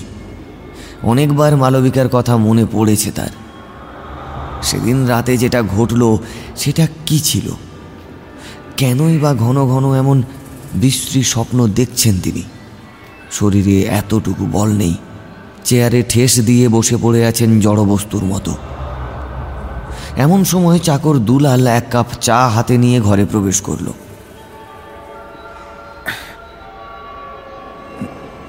দাদাবাবু একজন লোক আপনার সঙ্গে দেখা করতে এসেছে। একজন দেখা করতে চায় এই কথাটা শোনা মাত্র হেমেন্দ্রবাবুর বুকটা ধড়াস করে উঠল। আবার কি কিছু হলো? এই কথাটা মাথার মধ্যে আসতেই তিনি জিজ্ঞাসা করলেন। পুলিশ? না। তবে কে? আগে জানি না। তবে বলছেন তো কলকাতা থেকে এসেছেন। বাইরে বিরাট একটা গাড়ি দাঁড় করানো আছে। নাম কি বললেন? সেটা তো জিজ্ঞাসা করিনি বাবু। ঠিক আছে। তুমি বাইরের ঘরে বসাও আমি আসছি। আর হ্যাঁ ওই চাটা ওই ঘরেই নিয়ে যাও। মিনিট পনেরো পর হেমেন্দ্রবাবু ফ্রেশ হয়ে বাইরে বসার ঘরে এসে দেখলেন একজন ভদ্রলোক সে ঘরে বসে রয়েছেন। লোকটার বয়স আন্দাজ ষাট বাষট্টি হবে। মেদহীন সুঠাম চেহারা। আভিজাত্যের ছাপ রয়েছে। হেমেন্দ্রবাবু ঘরে ঢুকতেই ভদ্রলোক হাত জোড়ো করে নমস্কার জানালেন। হেমেন্দ্রবাবু তাকে বসতে বলে নিজে উল্টো দিকের চেয়ারে গিয়ে বসলেন। আপনাকে তো ঠিক আমাকে আপনার না চেনারই কথা। আমার নাম প্রকাশচন্দ্র বড়াল। কলকাতায় আমার সোনার দোকান রয়েছে। বড়াল অ্যান্ড সন্স জুয়েলারির নাম শুনেছেন নিশ্চয়ই? হেমেন্দ্রবাবু খানিকক্ষণ চুপ করে রইলেন কারণ ওনার জুয়েলারি বিষয়ে খোঁজ খবর কমই রয়েছে। প্রকাশবাবু আবার বলতে শুরু করলেন। আমার বাবা শ্রীযুক্ত প্রতাপচন্দ্র বড়াল। ওনার বয়স নাইনটি সিক্স স্টিল অ্যালাইভ উনি আপনাকে দিয়ে একটা নিজের ছবি আঁকাতে চান। আর সেজন্যই আপনার কাছে আসা। হুম। কিন্তু আমি তো নিজের স্টুডিও ছেড়ে কোথাও আঁকতে যাই না, প্রকাশবাবু। আর তাছাড়া এভাবে আমি ছবি আঁকিও না। আপনি যেমনটা ভাবছেন আমি সেই ধরনের শিল্পী নই। মানে আমি পোর্ট্রেট আঁকি না। আমার কাজ বেশিরভাগ ওই পাশ্চাত্য শিল্পকলা নিয়ে। দেশের বিভিন্ন আর্ট গ্যালারিতে আমার আঁকা ছবির প্রদর্শন হয়। আর সেখান থেকেই ছবি বিক্রি হয়ে থাকে। জানি জানি। আপনার মতো একজন বিখ্যাত চিত্রশিল্পীর কাছে একটা পোর্ট্রেট আঁকার জন্য আসাটা মূর্খামি তবুও আমার বাবার বয়সের কথাটা ভেবে আপনি যদি রাজি হয়ে যান, উপকার হয় হেমেন্দ্র বাবু আসলে আমার বাবার ইচ্ছে আপনাকে দিয়ে এই ছবিটা আঁকানোর। আপনার পেমেন্ট নিয়েও কোনো অসুবিধা হবে না। ওটা আপনি নিজেই ঠিক করে নেবেন। আপাতত আমি আপনাকে পঞ্চাশ হাজার টাকার একটা চেক দিয়ে যাচ্ছি। বাকিটা কাজ হওয়ার পর। কথা শেষ করে প্রকাশবাবু বুক পকেট থেকে চেকবুকটা বের করে টাকার পরিমাণটা লিখে সই করে দিলেন। তারপর চেকটা হেমেন্দ্রবাবুর হাতে ধরিয়ে দিয়ে বললেন নিন ধরুন হেমেন্দ্র বাবু আপনি তাহলে কবে যাবেন বলুন তো? আমি গাড়ি পাঠিয়ে দেব। আপনার আঁকার সমস্ত সরঞ্জাম গাড়িতে তুলে নিয়ে চলে আসবেন কলকাতায়। আর যতদিন না ছবিটা আঁকা হয় আপনি আমার বাড়িতেই থাকবেন। আপনার কোনো অসুবিধা হবে না। প্লিজ না করবেন না। হেমেন্দ্রবাবু চেকটা হাতে নিলেন। প্রকাশবাবুর মুখে একটা হাসি ফুটে উঠল। উনি এবার পকেট থেকে একটা কার্ড বের করে হেমেন্দ্রবাবুর হাতে ধরিয়ে দিয়ে বললেন এখানে আমার ফোন নাম্বারটা আছে। আপনি কবে নাগাদ আসবেন কাইন্ডলি জানিয়ে দেবেন। আমি যদিও সব ব্যবস্থা করেই রাখব, তবে একটু তাড়াতাড়ি এলে ভালো হয়, কারণ he is ninety six raised man আজ তাহলে আসি। নমস্কার।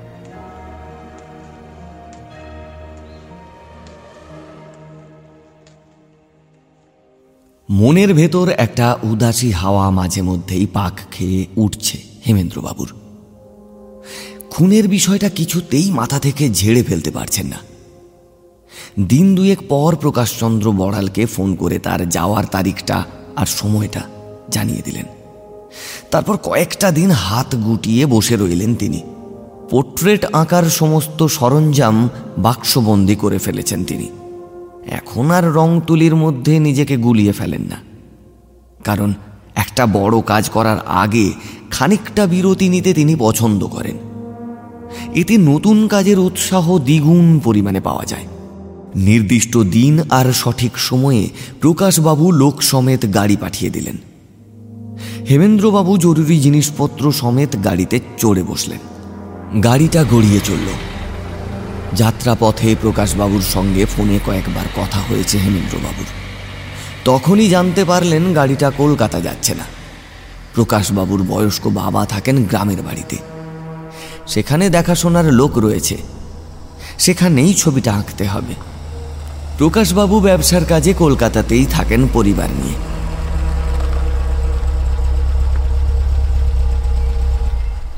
প্রায় ঘণ্টা তিনেক জার্নির পর হেমেন্দ্রবাবু পৌঁছলেন প্রকাশবাবুর গ্রামের বাড়িতে। গাড়ি একেবারে গেট ডিঙিয়ে পৌঁছে গেল সদর দরজার সামনে। সঙ্গে সঙ্গে গাড়ির দরজার সামনে ছুটে এলো দুজন চাকর। ওরা গাড়ির দরজা খুলে হেমেন্দ্রবাবুকে নামানোর জন্য আপ্যায়ন করল। হেমেন্দ্রবাবু গাড়ি থেকে নেমে চতুর্দিক মাথা ঘুরিয়ে দেখলেন। বেশ অনেকটা স্থান জুড়ে ছড়ানো দোতলা একটা বাড়ি।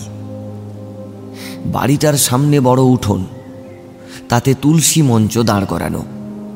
আশেপাশে গাছগাছালি, ফুলের বাগান, বাড়ির পেছনে একটা বিরাট আকার জলাশয়। সব কিছু মিলিয়ে একেবারে মনোরম পরিবেশ। একজন শিল্পীর ক্ষেত্রে পরম সুখময় স্থান। তার সঙ্গে আনা সমস্ত জিনিসপত্র চাকরেরা গাড়ি থেকে নামিয়ে ঘরের মধ্যে নিয়ে গেল। ড্রাইভার গাড়ি থেকে নেমে বলল আপনার কোথাও যাওয়ার থাকলে বলবেন স্যার। প্রকাশবাবুর নির্দেশ আছে। আপনি যতদিন এখানে থাকবেন আমিও থাকব।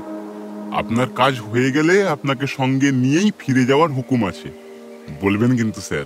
হেমেন্দ্রবাবু ঘাড় নাড়ালেন। এরপর একজন চাকর হেমেন্দ্রবাবুকে থাকবার ঘরের দিকে নিয়ে গেল।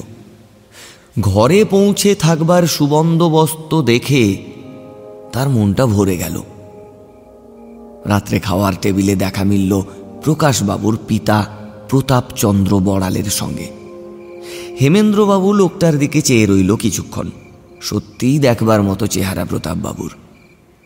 লম্বা, চওড়া, স্থূলকায় চেহারা। মাথা ভর্তি সাদা ধবধবে চুল। চোখের ভ্রু দুটি শুদ্ধ সাদা হয়ে এসেছে। প্রৌঢ় চোখ, মোটা ফ্রেমের চশমা, ফোলা মুখ, দাড়ি গোপ শূন্য। পরনে সাদা হাতওয়ালা গেঞ্জি আর ধুতি। হেমেন্দ্রবাবু ওনাকে দেখা মাত্র প্রণাম করলে প্রতাপবাবু টন টনে গলায় বললেন আরে বসুন বসুন। অনেক জার্নি করে এসেছেন। আগে খাওয়া দাওয়াটা সেরে নিন। হেমেন্দ্রবাবু খাবার টেবিলে দৃষ্টি ফেলে দেখলেন আয়োজন ভালোই। চেয়ার টেনে বসে পড়লেন তিনি। কাজটা কবে থেকে শুরু করবেন ভাবছেন? আমি কি করব? কাজ করার জন্যই তো আপনাকে আনা। মানে আমি বলতে চাইছি আপনাকে তো আমার সামনে সিটিং দিতে হবে। আর সেটা কবে থেকে শুরু করবেন? আমি তো সারাক্ষণই বসেই থাকি। কাল থেকেই শুরু করুন। বেশ। ছবিটা কেমন চাইছেন সেই বিষয়ে কোনো চিন্তা ভাবনা আছে আপনার? না না না না না। সে দায়িত্ব আপনাকেই নিতে হবে। আচ্ছা বেশ। বলছি কদিন লাগতে পারে বলে মনে হচ্ছে। সেটা, আগে থেকে কি করে বলি বলুন তো? তাছাড়া আমি তাড়াহুড়ো করে কাজ করতে পারি না। কিন্তু আমার যে একটু তাড়া ছিল, আমাকে তো দেখেই বুঝতে পারছেন যে আমার শরীরটা খুব একটা ভালো যাচ্ছে না। নিজের ছবি নিজেই যদি দেখে যেতে না পারি তবে এত খরচপাতি করার প্রয়োজনই বা কী আছে? বলুন। তবে একটা প্রশ্ন ছিল। বলুন। হ্যাঁ, হঠাৎ পোর্ট্রেট আঁকার খেয়ালটা মাথায় এলো কেন? এটা আমার মানে আমাদের আমাদের বংশের একটা ধারা বলতে পারেন। আমাদের পূর্বপুরুষদের সকলে শেষ বয়সে এসে নিজের ছবি আঁকিয়েছিলেন। আমার ঠাকুরদা শ্রী প্রণবচন্দ্র বড়াল নিজের পোর্ট্রেট আঁকিয়েছিলেন ওই ব্রিটিশ চিত্রকর আর্থার ডেভিসকে দিয়ে। বাবা অবশ্য দেশীয় শিল্পীকে দিয়েই আঁকিয়েছিলেন। শিল্পীর নাম ওই রজনী রায়। শুনেছেন তো? কি বলছেন? বিখ্যাত চিত্রশিল্পী রজনী রায়ের নাম জানব না এ কখনো হয়? তাহলে বুঝুন আমি কেন নিজের ছবি আঁকাতে চাইছি? বলছিলাম সেসব ছবি দেখা যাবে? আরে আলবাদ যাবে আলবাদ যাবে। দোতলায় এক একটা ঘরে এক একজনের ছবি রাখা আছে। চাইলেই দেখতে যেতে পারেন। আর আচ্ছা আমি এখন উঠি। তাহলে ওই কাল সকাল থেকেই আঁকা শুরু হবে। কেমন? প্রতাপবাবু উঠলেন। দুজন চাকর ওকে ধরে নিয়ে গেল। এরপর হেমেন্দ্রবাবু দ্রুত খাওয়া শেষ করে একজন চাকরকে সঙ্গে নিয়ে ওপরের ঘরের দিকে গেলেন। তারপর একের পর এক ঘর ঘুরে প্রতাপবাবুর পূর্বপুরুষের পোর্ট্রেটগুলো অবাক দৃষ্টিতে চেয়ে চেয়ে দেখলেন। পরদিন সকাল থেকে আঁকা শুরু হলো। হেমেন্দ্রবাবুর নির্দেশে জানালার পাশে একটা নীল রঙের পর্দা টাঙানো হলো প্রথমে। তার সামনে একটা হাতল দেওয়া নকশা কাটা কাঠের চেয়ারে বসলেন প্রতাপবাবু।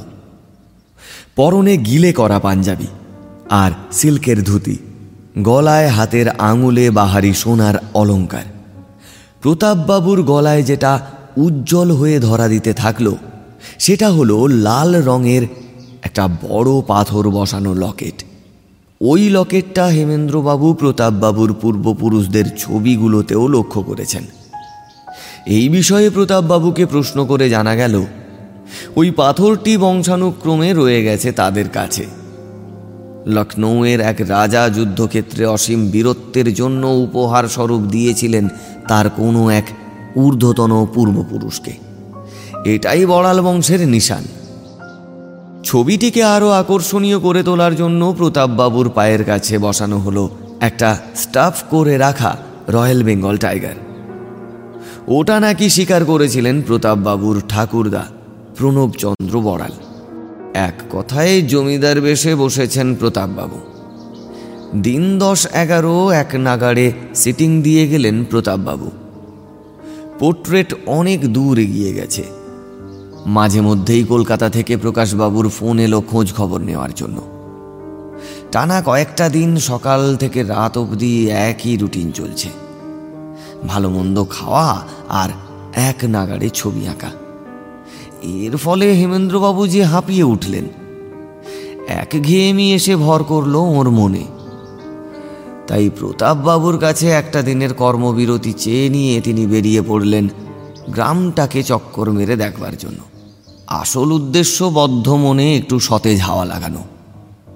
গাড়ি আর ড্রাইভারের ব্যবস্থা তো প্রকাশবাবু করেই রেখেছেন। তাই ঘুরে বেড়ানোর ক্ষেত্রে তেমন অসুবিধা হলো না। গ্রামটাতে দেখবার মতো সেরকম কিছুই নেই। কয়েকটা টেরাকোটার মন্দির, সুন্দর প্রান্তর, ফসল বোঝাই জমি, বুড়ো বটগাছের ছায়ায় পুকুর, এই সমস্ত সাধারণ দৃশ্য কিন্তু হেমেন্দ্রবাবুর মনে ভীষণভাবে রেখাপাত করল। খাবার সঙ্গেই ছিল। দুপুরের খাওয়া গাড়িতেই সেরেছেন। বিকেলের দিকে ফ্লাক্স থেকে চা ঢেলে নিয়ে শান্ত নদীর পাশে বসলেন। মাথার ওপর একটা ঝাঁকড়া গাছ। আশেপাশে ঝোপঝাড়। ড্রাইভার সামনের সিটে চোখের ওপর হাতটা রেখে ঘুমোচ্ছে। নদীর ওপারে একটা শ্মশান। সেদিকে সূর্য অস্ত যাচ্ছে। আকাশের গায়ে লাল আভার, চাদর জড়ানো। সেই লাল বর্ণের ছটা আশেপাশের প্রকৃতিকে যেন রক্তিম করে তুলেছে। সারবদ্ধ হয়ে পাখিরা ফিরছে। ঝিঝির ডাক শোনা যাচ্ছে। গাছের মধ্যে পাখা ঝাপটাচ্ছে প্যাঁচার দল। বাদুড়েরা উড়ছে শন শন শব্দ করে। দু একটা শেয়াল ডাক দিতেই পরিবেশটা যেন একটু অন্য রকম হয়ে গেল। গাটা কেমন শিরশির করে উঠল হেমেন্দ্রবাবুর। ঠিক তখনই পেছন থেকে ভেসে এলো একটা কণ্ঠস্বর। সূর্য ডোবা দেখছেন। অদ্ভুত মিহি তীক্ষ্ণ গলার স্বরটা। কানে প্রবেশ করা মাত্র চমকে উঠলেন হেমেন্দ্রবাবু। তারপর মাথা ঘুরিয়ে দেখলেন একটা লোক এসে দাঁড়িয়ে আছে পেছনে। লোকটা খানিকটা তফাতে বসতেই হেমেন্দ্রবাবু লক্ষ্য করলেন লোকটার সর্বাঙ্গে লাল রঙের পোশাক মাথার টুপিটা পর্যন্ত লাল। হ্যাঁ পরিবেশটা বেশ শান্ত তাই একটু বসলাম। সূর্য ডুবে গেলে আমারও বেশ ভালো লাগে। কেন? ভালো লাগার কোনো কারণ হয় না। এই যে ওই দিকটা দেখছেন? ওখানে মরা পোড়ানো হয়। জানেন তো?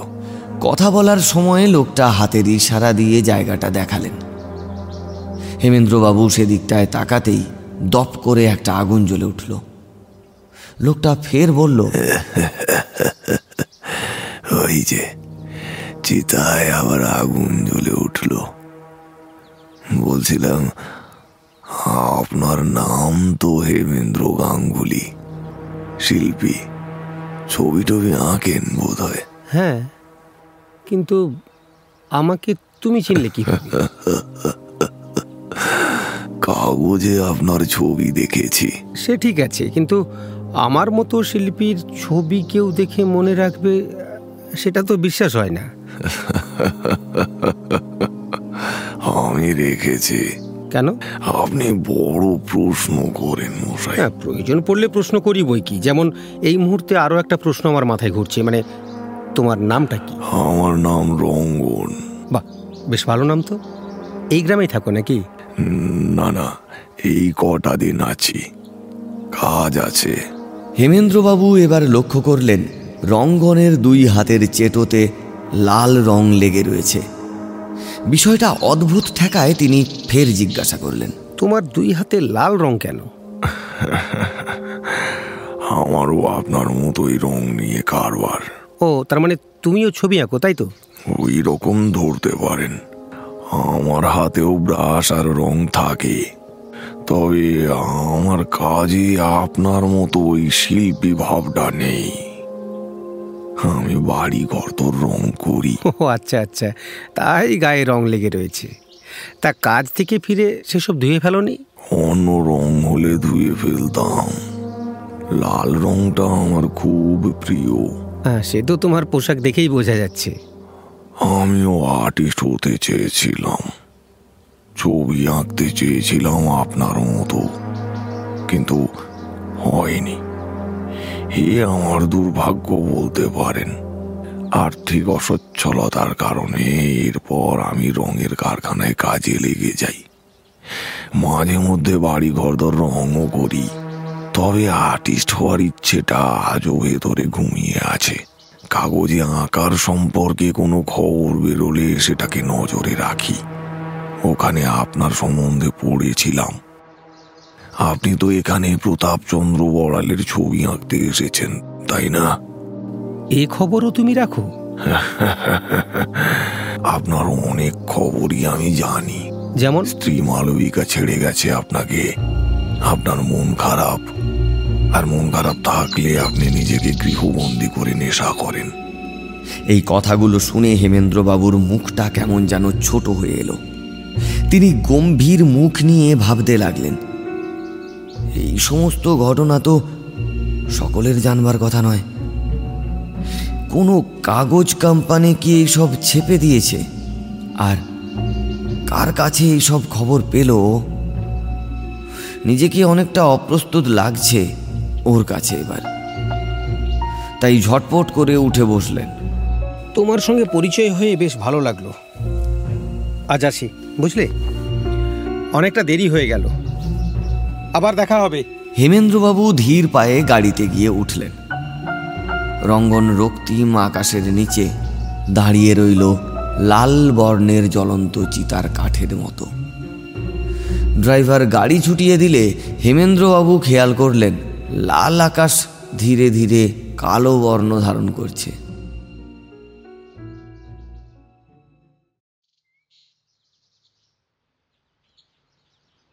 এরপর আর দিন সাতেক পরিশ্রম করার পর হেমেন্দ্রবাবুর ক্যানভাসে জীবন্ত করে তুললেন প্রতাপচন্দ্র বড়ালকে। এরপর হেমেন্দ্রবাবু ক্যানভাসে যখন তুলির আঁচড় দেওয়া বন্ধ করলেন, নিজের ছবির দিকে তাকিয়ে প্রতাপচন্দ্র বড়াল বললেন,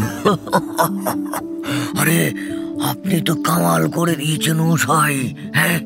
আপনার হাতে তো জাদু আছে, জাদু। আরে, কামাল করে দিয়েছেন আপনি হ্যাঁ? আরে আমি আমি ভীষণ ভীষণ খুশি হয়েছি, ভীষণ খুশি হয়েছি। আমি আমার আমার খুশি প্রকাশ করার ভাষা হারিয়ে ফেলছি।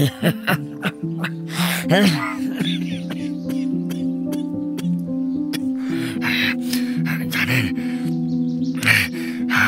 আমি আমি প্রকাশকে বলে আপনার পারিশ্রমিক কিছুটা বাড়িয়ে দেওয়ার ব্যবস্থা করছি। আরে, আপনার হাতে জাদু আছে মশাই।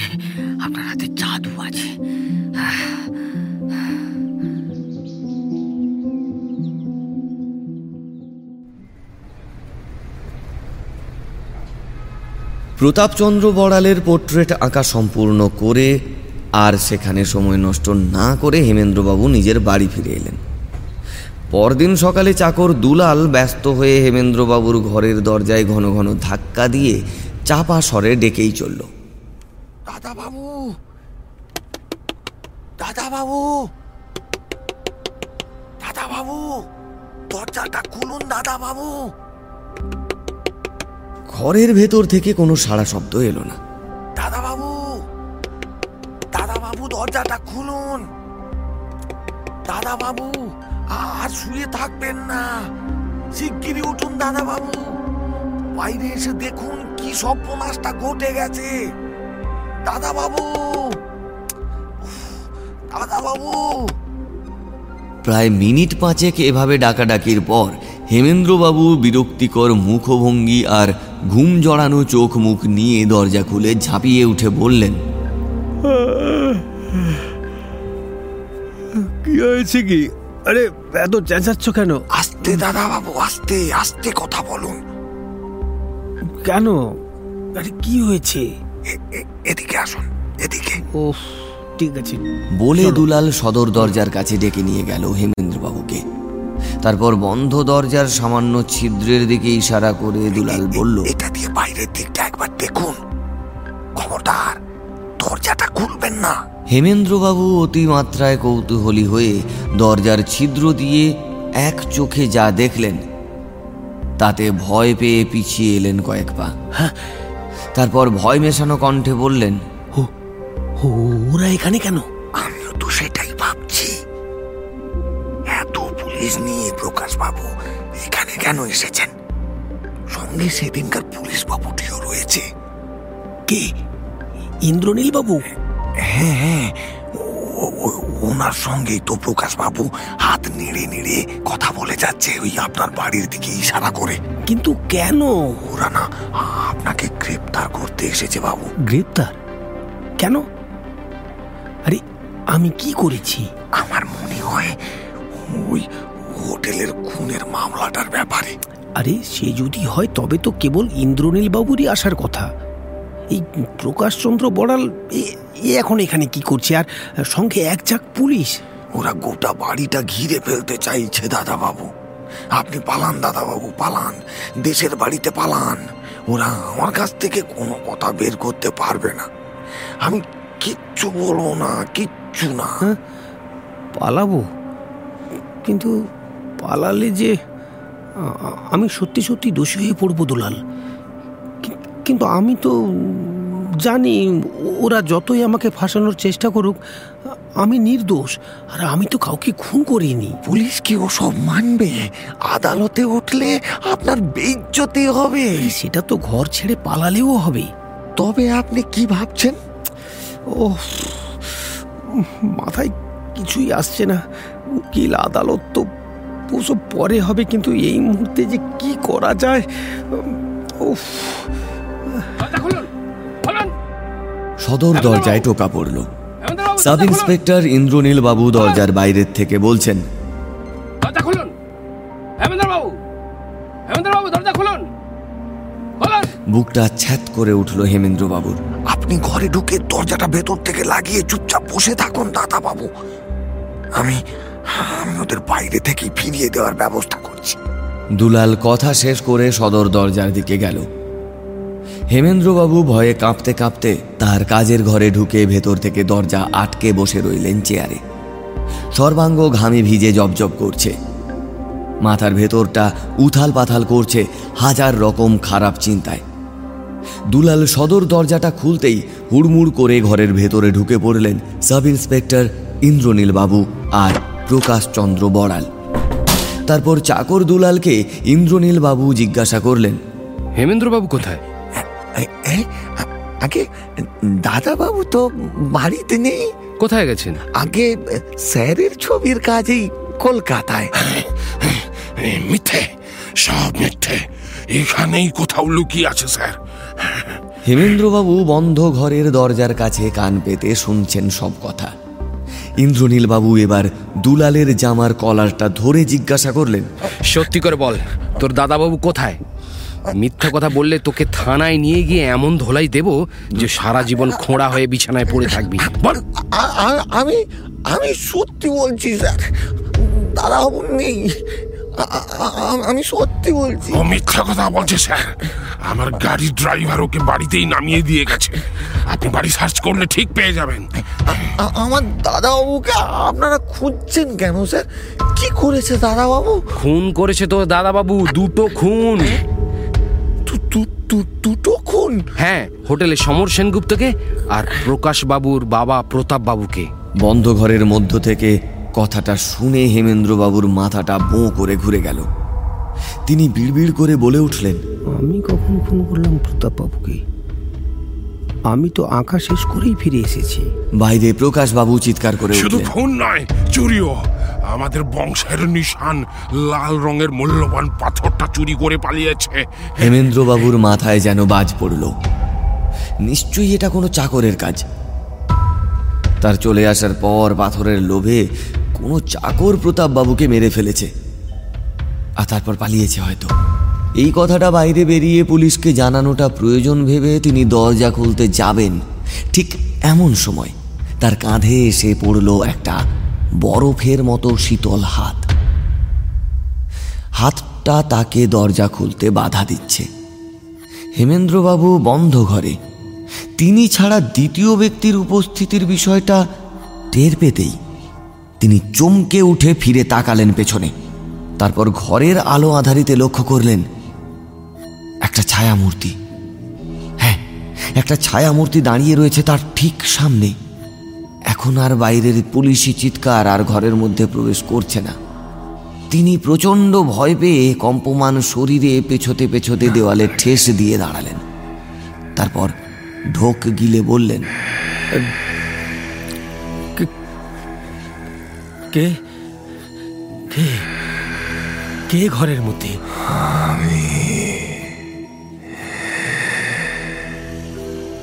গলার স্বরটা কানে আসতেই হেমেন্দ্রবাবু চিনতে পারলেন। ও হচ্ছে রঙ্গন। প্রতাপ বাবুর গ্রামের নির্জন শ্মশান ভূমিতে দেখা হয়েছিল ওর সঙ্গে। অদ্ভুতভাবে আপাদ মস্তক লাল পোশাকে মোড়া ছিল ওর। এক নিমেষে হেমেন্দ্রবাবুর মুখে সামান্য স্বস্তির ভাবটা ফুটে উঠে আবার মিলিয়ে গেল। তিনি জিজ্ঞাসা করলেন রঙ্গন তুমি এই বন্ধ ঘরের মধ্যে এলে কি করে? আসেনি তো। আমি তো এই ঘরেই ছিলাম। এ- এই ঘরে ছিলে মানে কই? আগে তো দেখিনি। দেখেছেন তবে চিনতে পারেননি? আরে এসব তুমি কি বলছো? ঠিকই বলছি। আমাকে আপনি অনেক আগেই দেখেছেন। হেমেন্দ্রবাবু রঙ্গনের হেয়ালি বুঝলেন না। এই মুহূর্তে তার হৃৎপিণ্ডটা সজোরে ধাক্কা দিচ্ছে পাঁজরের গায়ে। শুকনো গলায় তিনি বললেন বাইরে পুলিশ এসেছে আমাকে গ্রেপ্তার করতে। দেখো আমি খুন করিনি, বিশ্বাস করো, আমি আমি খুন করিনি।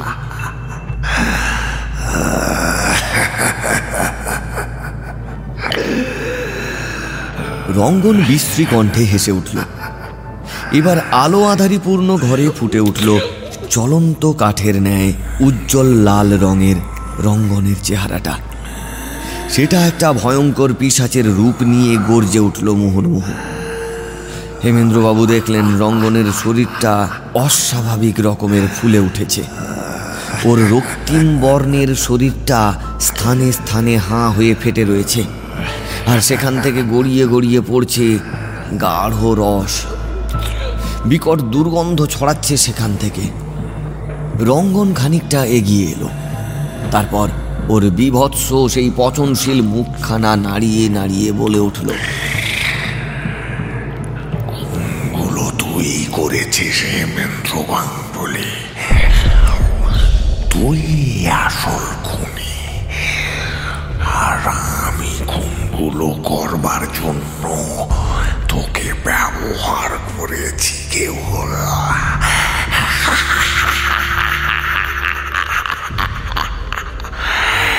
শিল্পী না, তুই আসলে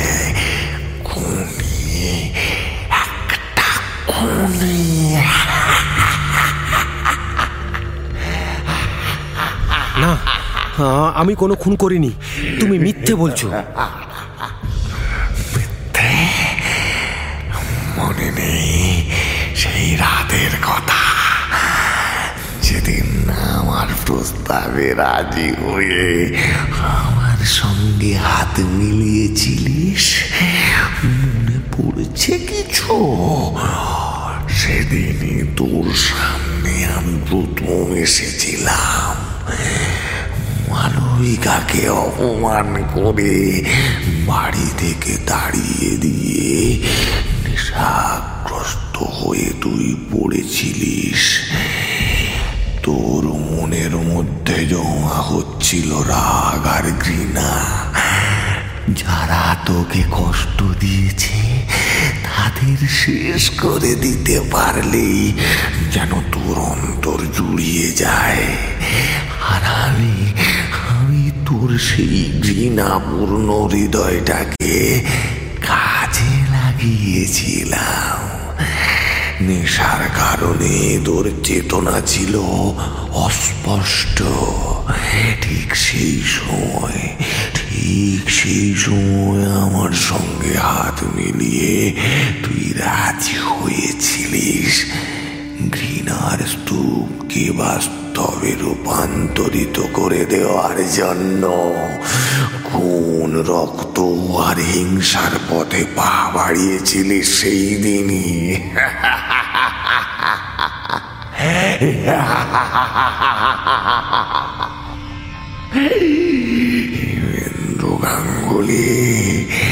এখন তুই আমার হাতের পুতুল। আমি যা বলব তাই তোকে মেনে নিতে হবে।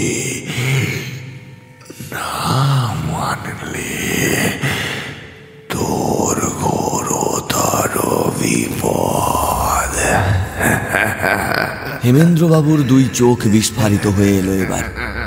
হঠাৎ মনে পড়ল মালবিকাকে অপমান করে তাড়িয়ে দেওয়ার পর তিনি যখন ঘর বন্ধ করে নেশাগ্রস্ত অবস্থায় পড়েছিলেন তখন ঘরের মধ্যে একটা আবছা মূর্তি এসে তার সঙ্গে কথা বলেছিল। কি কথা হয়েছিল সেদিন, সেসব এখন মনে নেই। তবে হিমশীতল একটা হাত যে তিনি ছুঁয়েছিলেন, সেটা তার স্পষ্ট মনে আছে। কিন্তু সে যে মৃত্যুর স্পর্শ ছিল, তাকে জানত। রঙ্গন কোনো মানুষ নয়, ও পিসাজ, প্রেতাত্মা, শয়তানের প্রতীক। ওই ওকে টেনে নিয়ে এসেছে অন্ধকার জগতের দুয়ারে। বুকের বাম দিকটায় হালকা ব্যথা অনুভব করলেন তিনি। কে? কে তুমি? কে তুমি? কি তোমার আসল পরিচয়? কেন? কেন আমার পিছু নিয়েছো তুমি? কেন আমাকে দিয়ে খুন করাচ্ছ তুমি? বলো, কেন আমাকে দিয়ে খুন করাচ্ছ?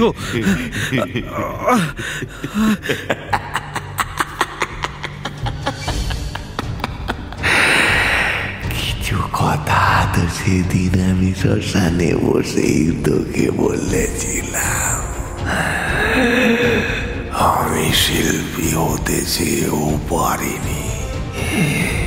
দারিদ্রতার কারণে রঙের কারখানায় কাজ করতে শুরু করেছিলাম। এরপর একদিন একটা বিরাট রঙের পাত্রে পড়ে গিয়ে আমার মৃত্যু হয় পাত্রটা ছিল লাল রঙে। কারখানার মালিক দুর্ঘটনার বিষয়টা দামা চাপা দিয়ে দেয়। আমার দেহ সেই রঙের পাত্র থেকে তুলে নিয়ে লোপাট করে দেয়। এরপর সেই রং বাক্সবন্দি করে বিক্রিও শুরু করে দেয়। আমার শেষ নিঃশ্বাস বেরিয়েছিল ওই রঙের মধ্যে। দেহ ছেড়ে বেরিয়ে আমার অতৃপ্ত আত্মা বন্দি হয়ে যায় ওই রঙের মধ্যেই আর এরপর আমি শিশি বন্দী হয়ে তোর কাছে আসি। সেই থেকে এখানেই আছি। তবে ভেবে দেখ তোর যত ছবিতে লাল রং ব্যবহার করেছিস। সকলেই কিন্তু মারা পড়েছে। তবে হ্যাঁ হোটেলের লোকটা মরেছে ওর নিজের দোষেই।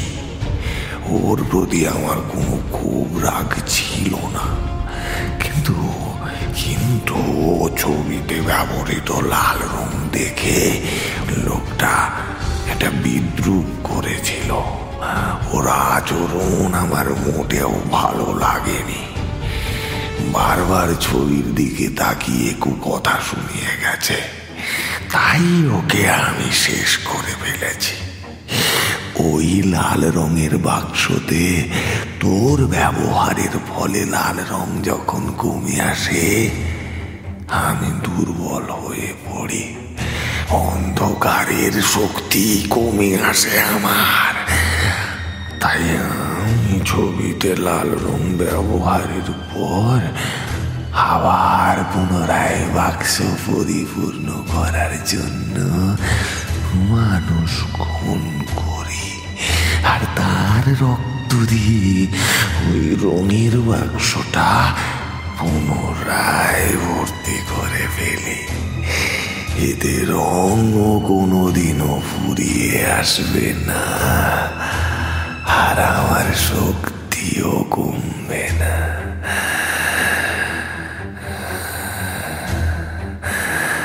সেদিন আমি সব দেখেছি। মালবিকার আচরণ তোর প্রতি ভালো ছিল না। তাই তোকে দিয়ে ওর একটা ছবি আঁকিয়ে আমি ওকেও শেষ করে ফেললাম। আমি তোর বন্ধু, কিচ্ছু করতে পারবে না, ওরা কিচ্ছু করতে পারবে না।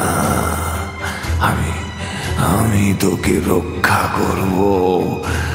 তোর আঁকা ছবির মধ্যেই আবার শক্তি ফিরে পাবো আমি। বাঁচতে চাইলে এখনই লাল রং দিয়ে তোকে যারা ধরতে এসেছে, তাদের ছবি আঁক। আর তোর সুরক্ষা আমার হাতে ছেড়ে দে। আমার হাতে। ধীরে ধীরে সমস্ত বিষয়টা স্পষ্ট হয়ে আসে হেমেন্দ্রবাবুর কাছে।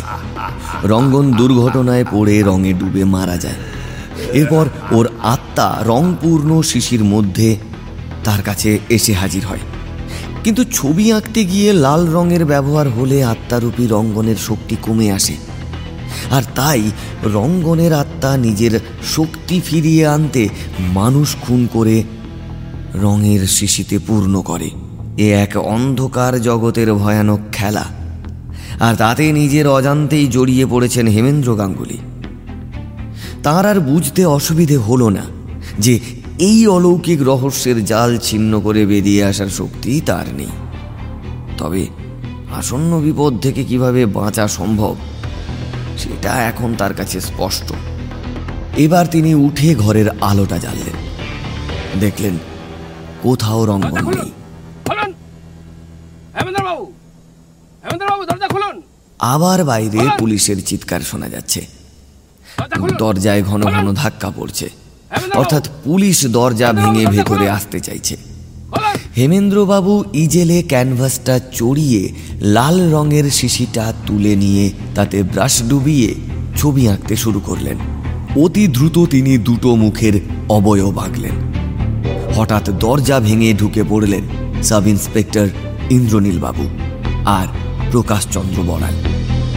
ওদের সামনে হাসি মুখ করে দাঁড়িয়ে রইলেন হেমেন্দ্রবাবু। কি ভেবেছেন? নিরীহ মানুষগুলোকে মেরে এভাবে লুকিয়ে থাকতে পারবেন? আমি আগেই বলেছিলাম নেক্সট দিন তৈরি হয়ে আসব। চলুন থানায়। কেন খুন করলি আমার বাবাকে? বল কোথায় রেখেছিস আমার বংশের নিশান সেই মূল্যবান লাল পাথরটা? হ্যাঁ, বল বলছি। বল, বল।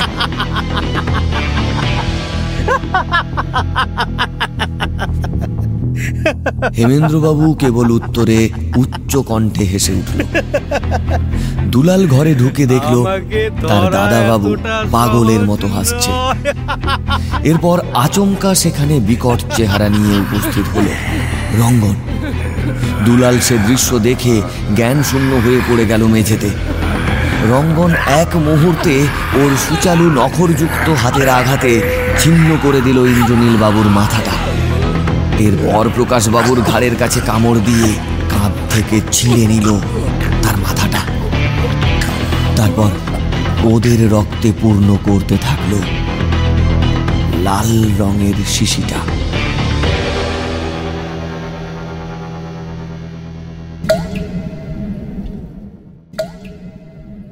এতক্ষণ শুনলেন আশিস চক্রবর্তীর লেখা স্যাটার্ন ডিভোরিং। গল্পকার আশিস চক্রবর্তীর কাছে আমরা চিরকৃতজ্ঞ আমাদের পাশে থাকার জন্য। এরকমই কিছু রহস্য রোমাঞ্চে ভরপুর গল্প শুনতে এখনই সাবস্ক্রাইব করুন আমাদের ইউটিউব চ্যানেল। সঙ্গে বেল আইকনটি অবশ্যই ক্লিক করুন।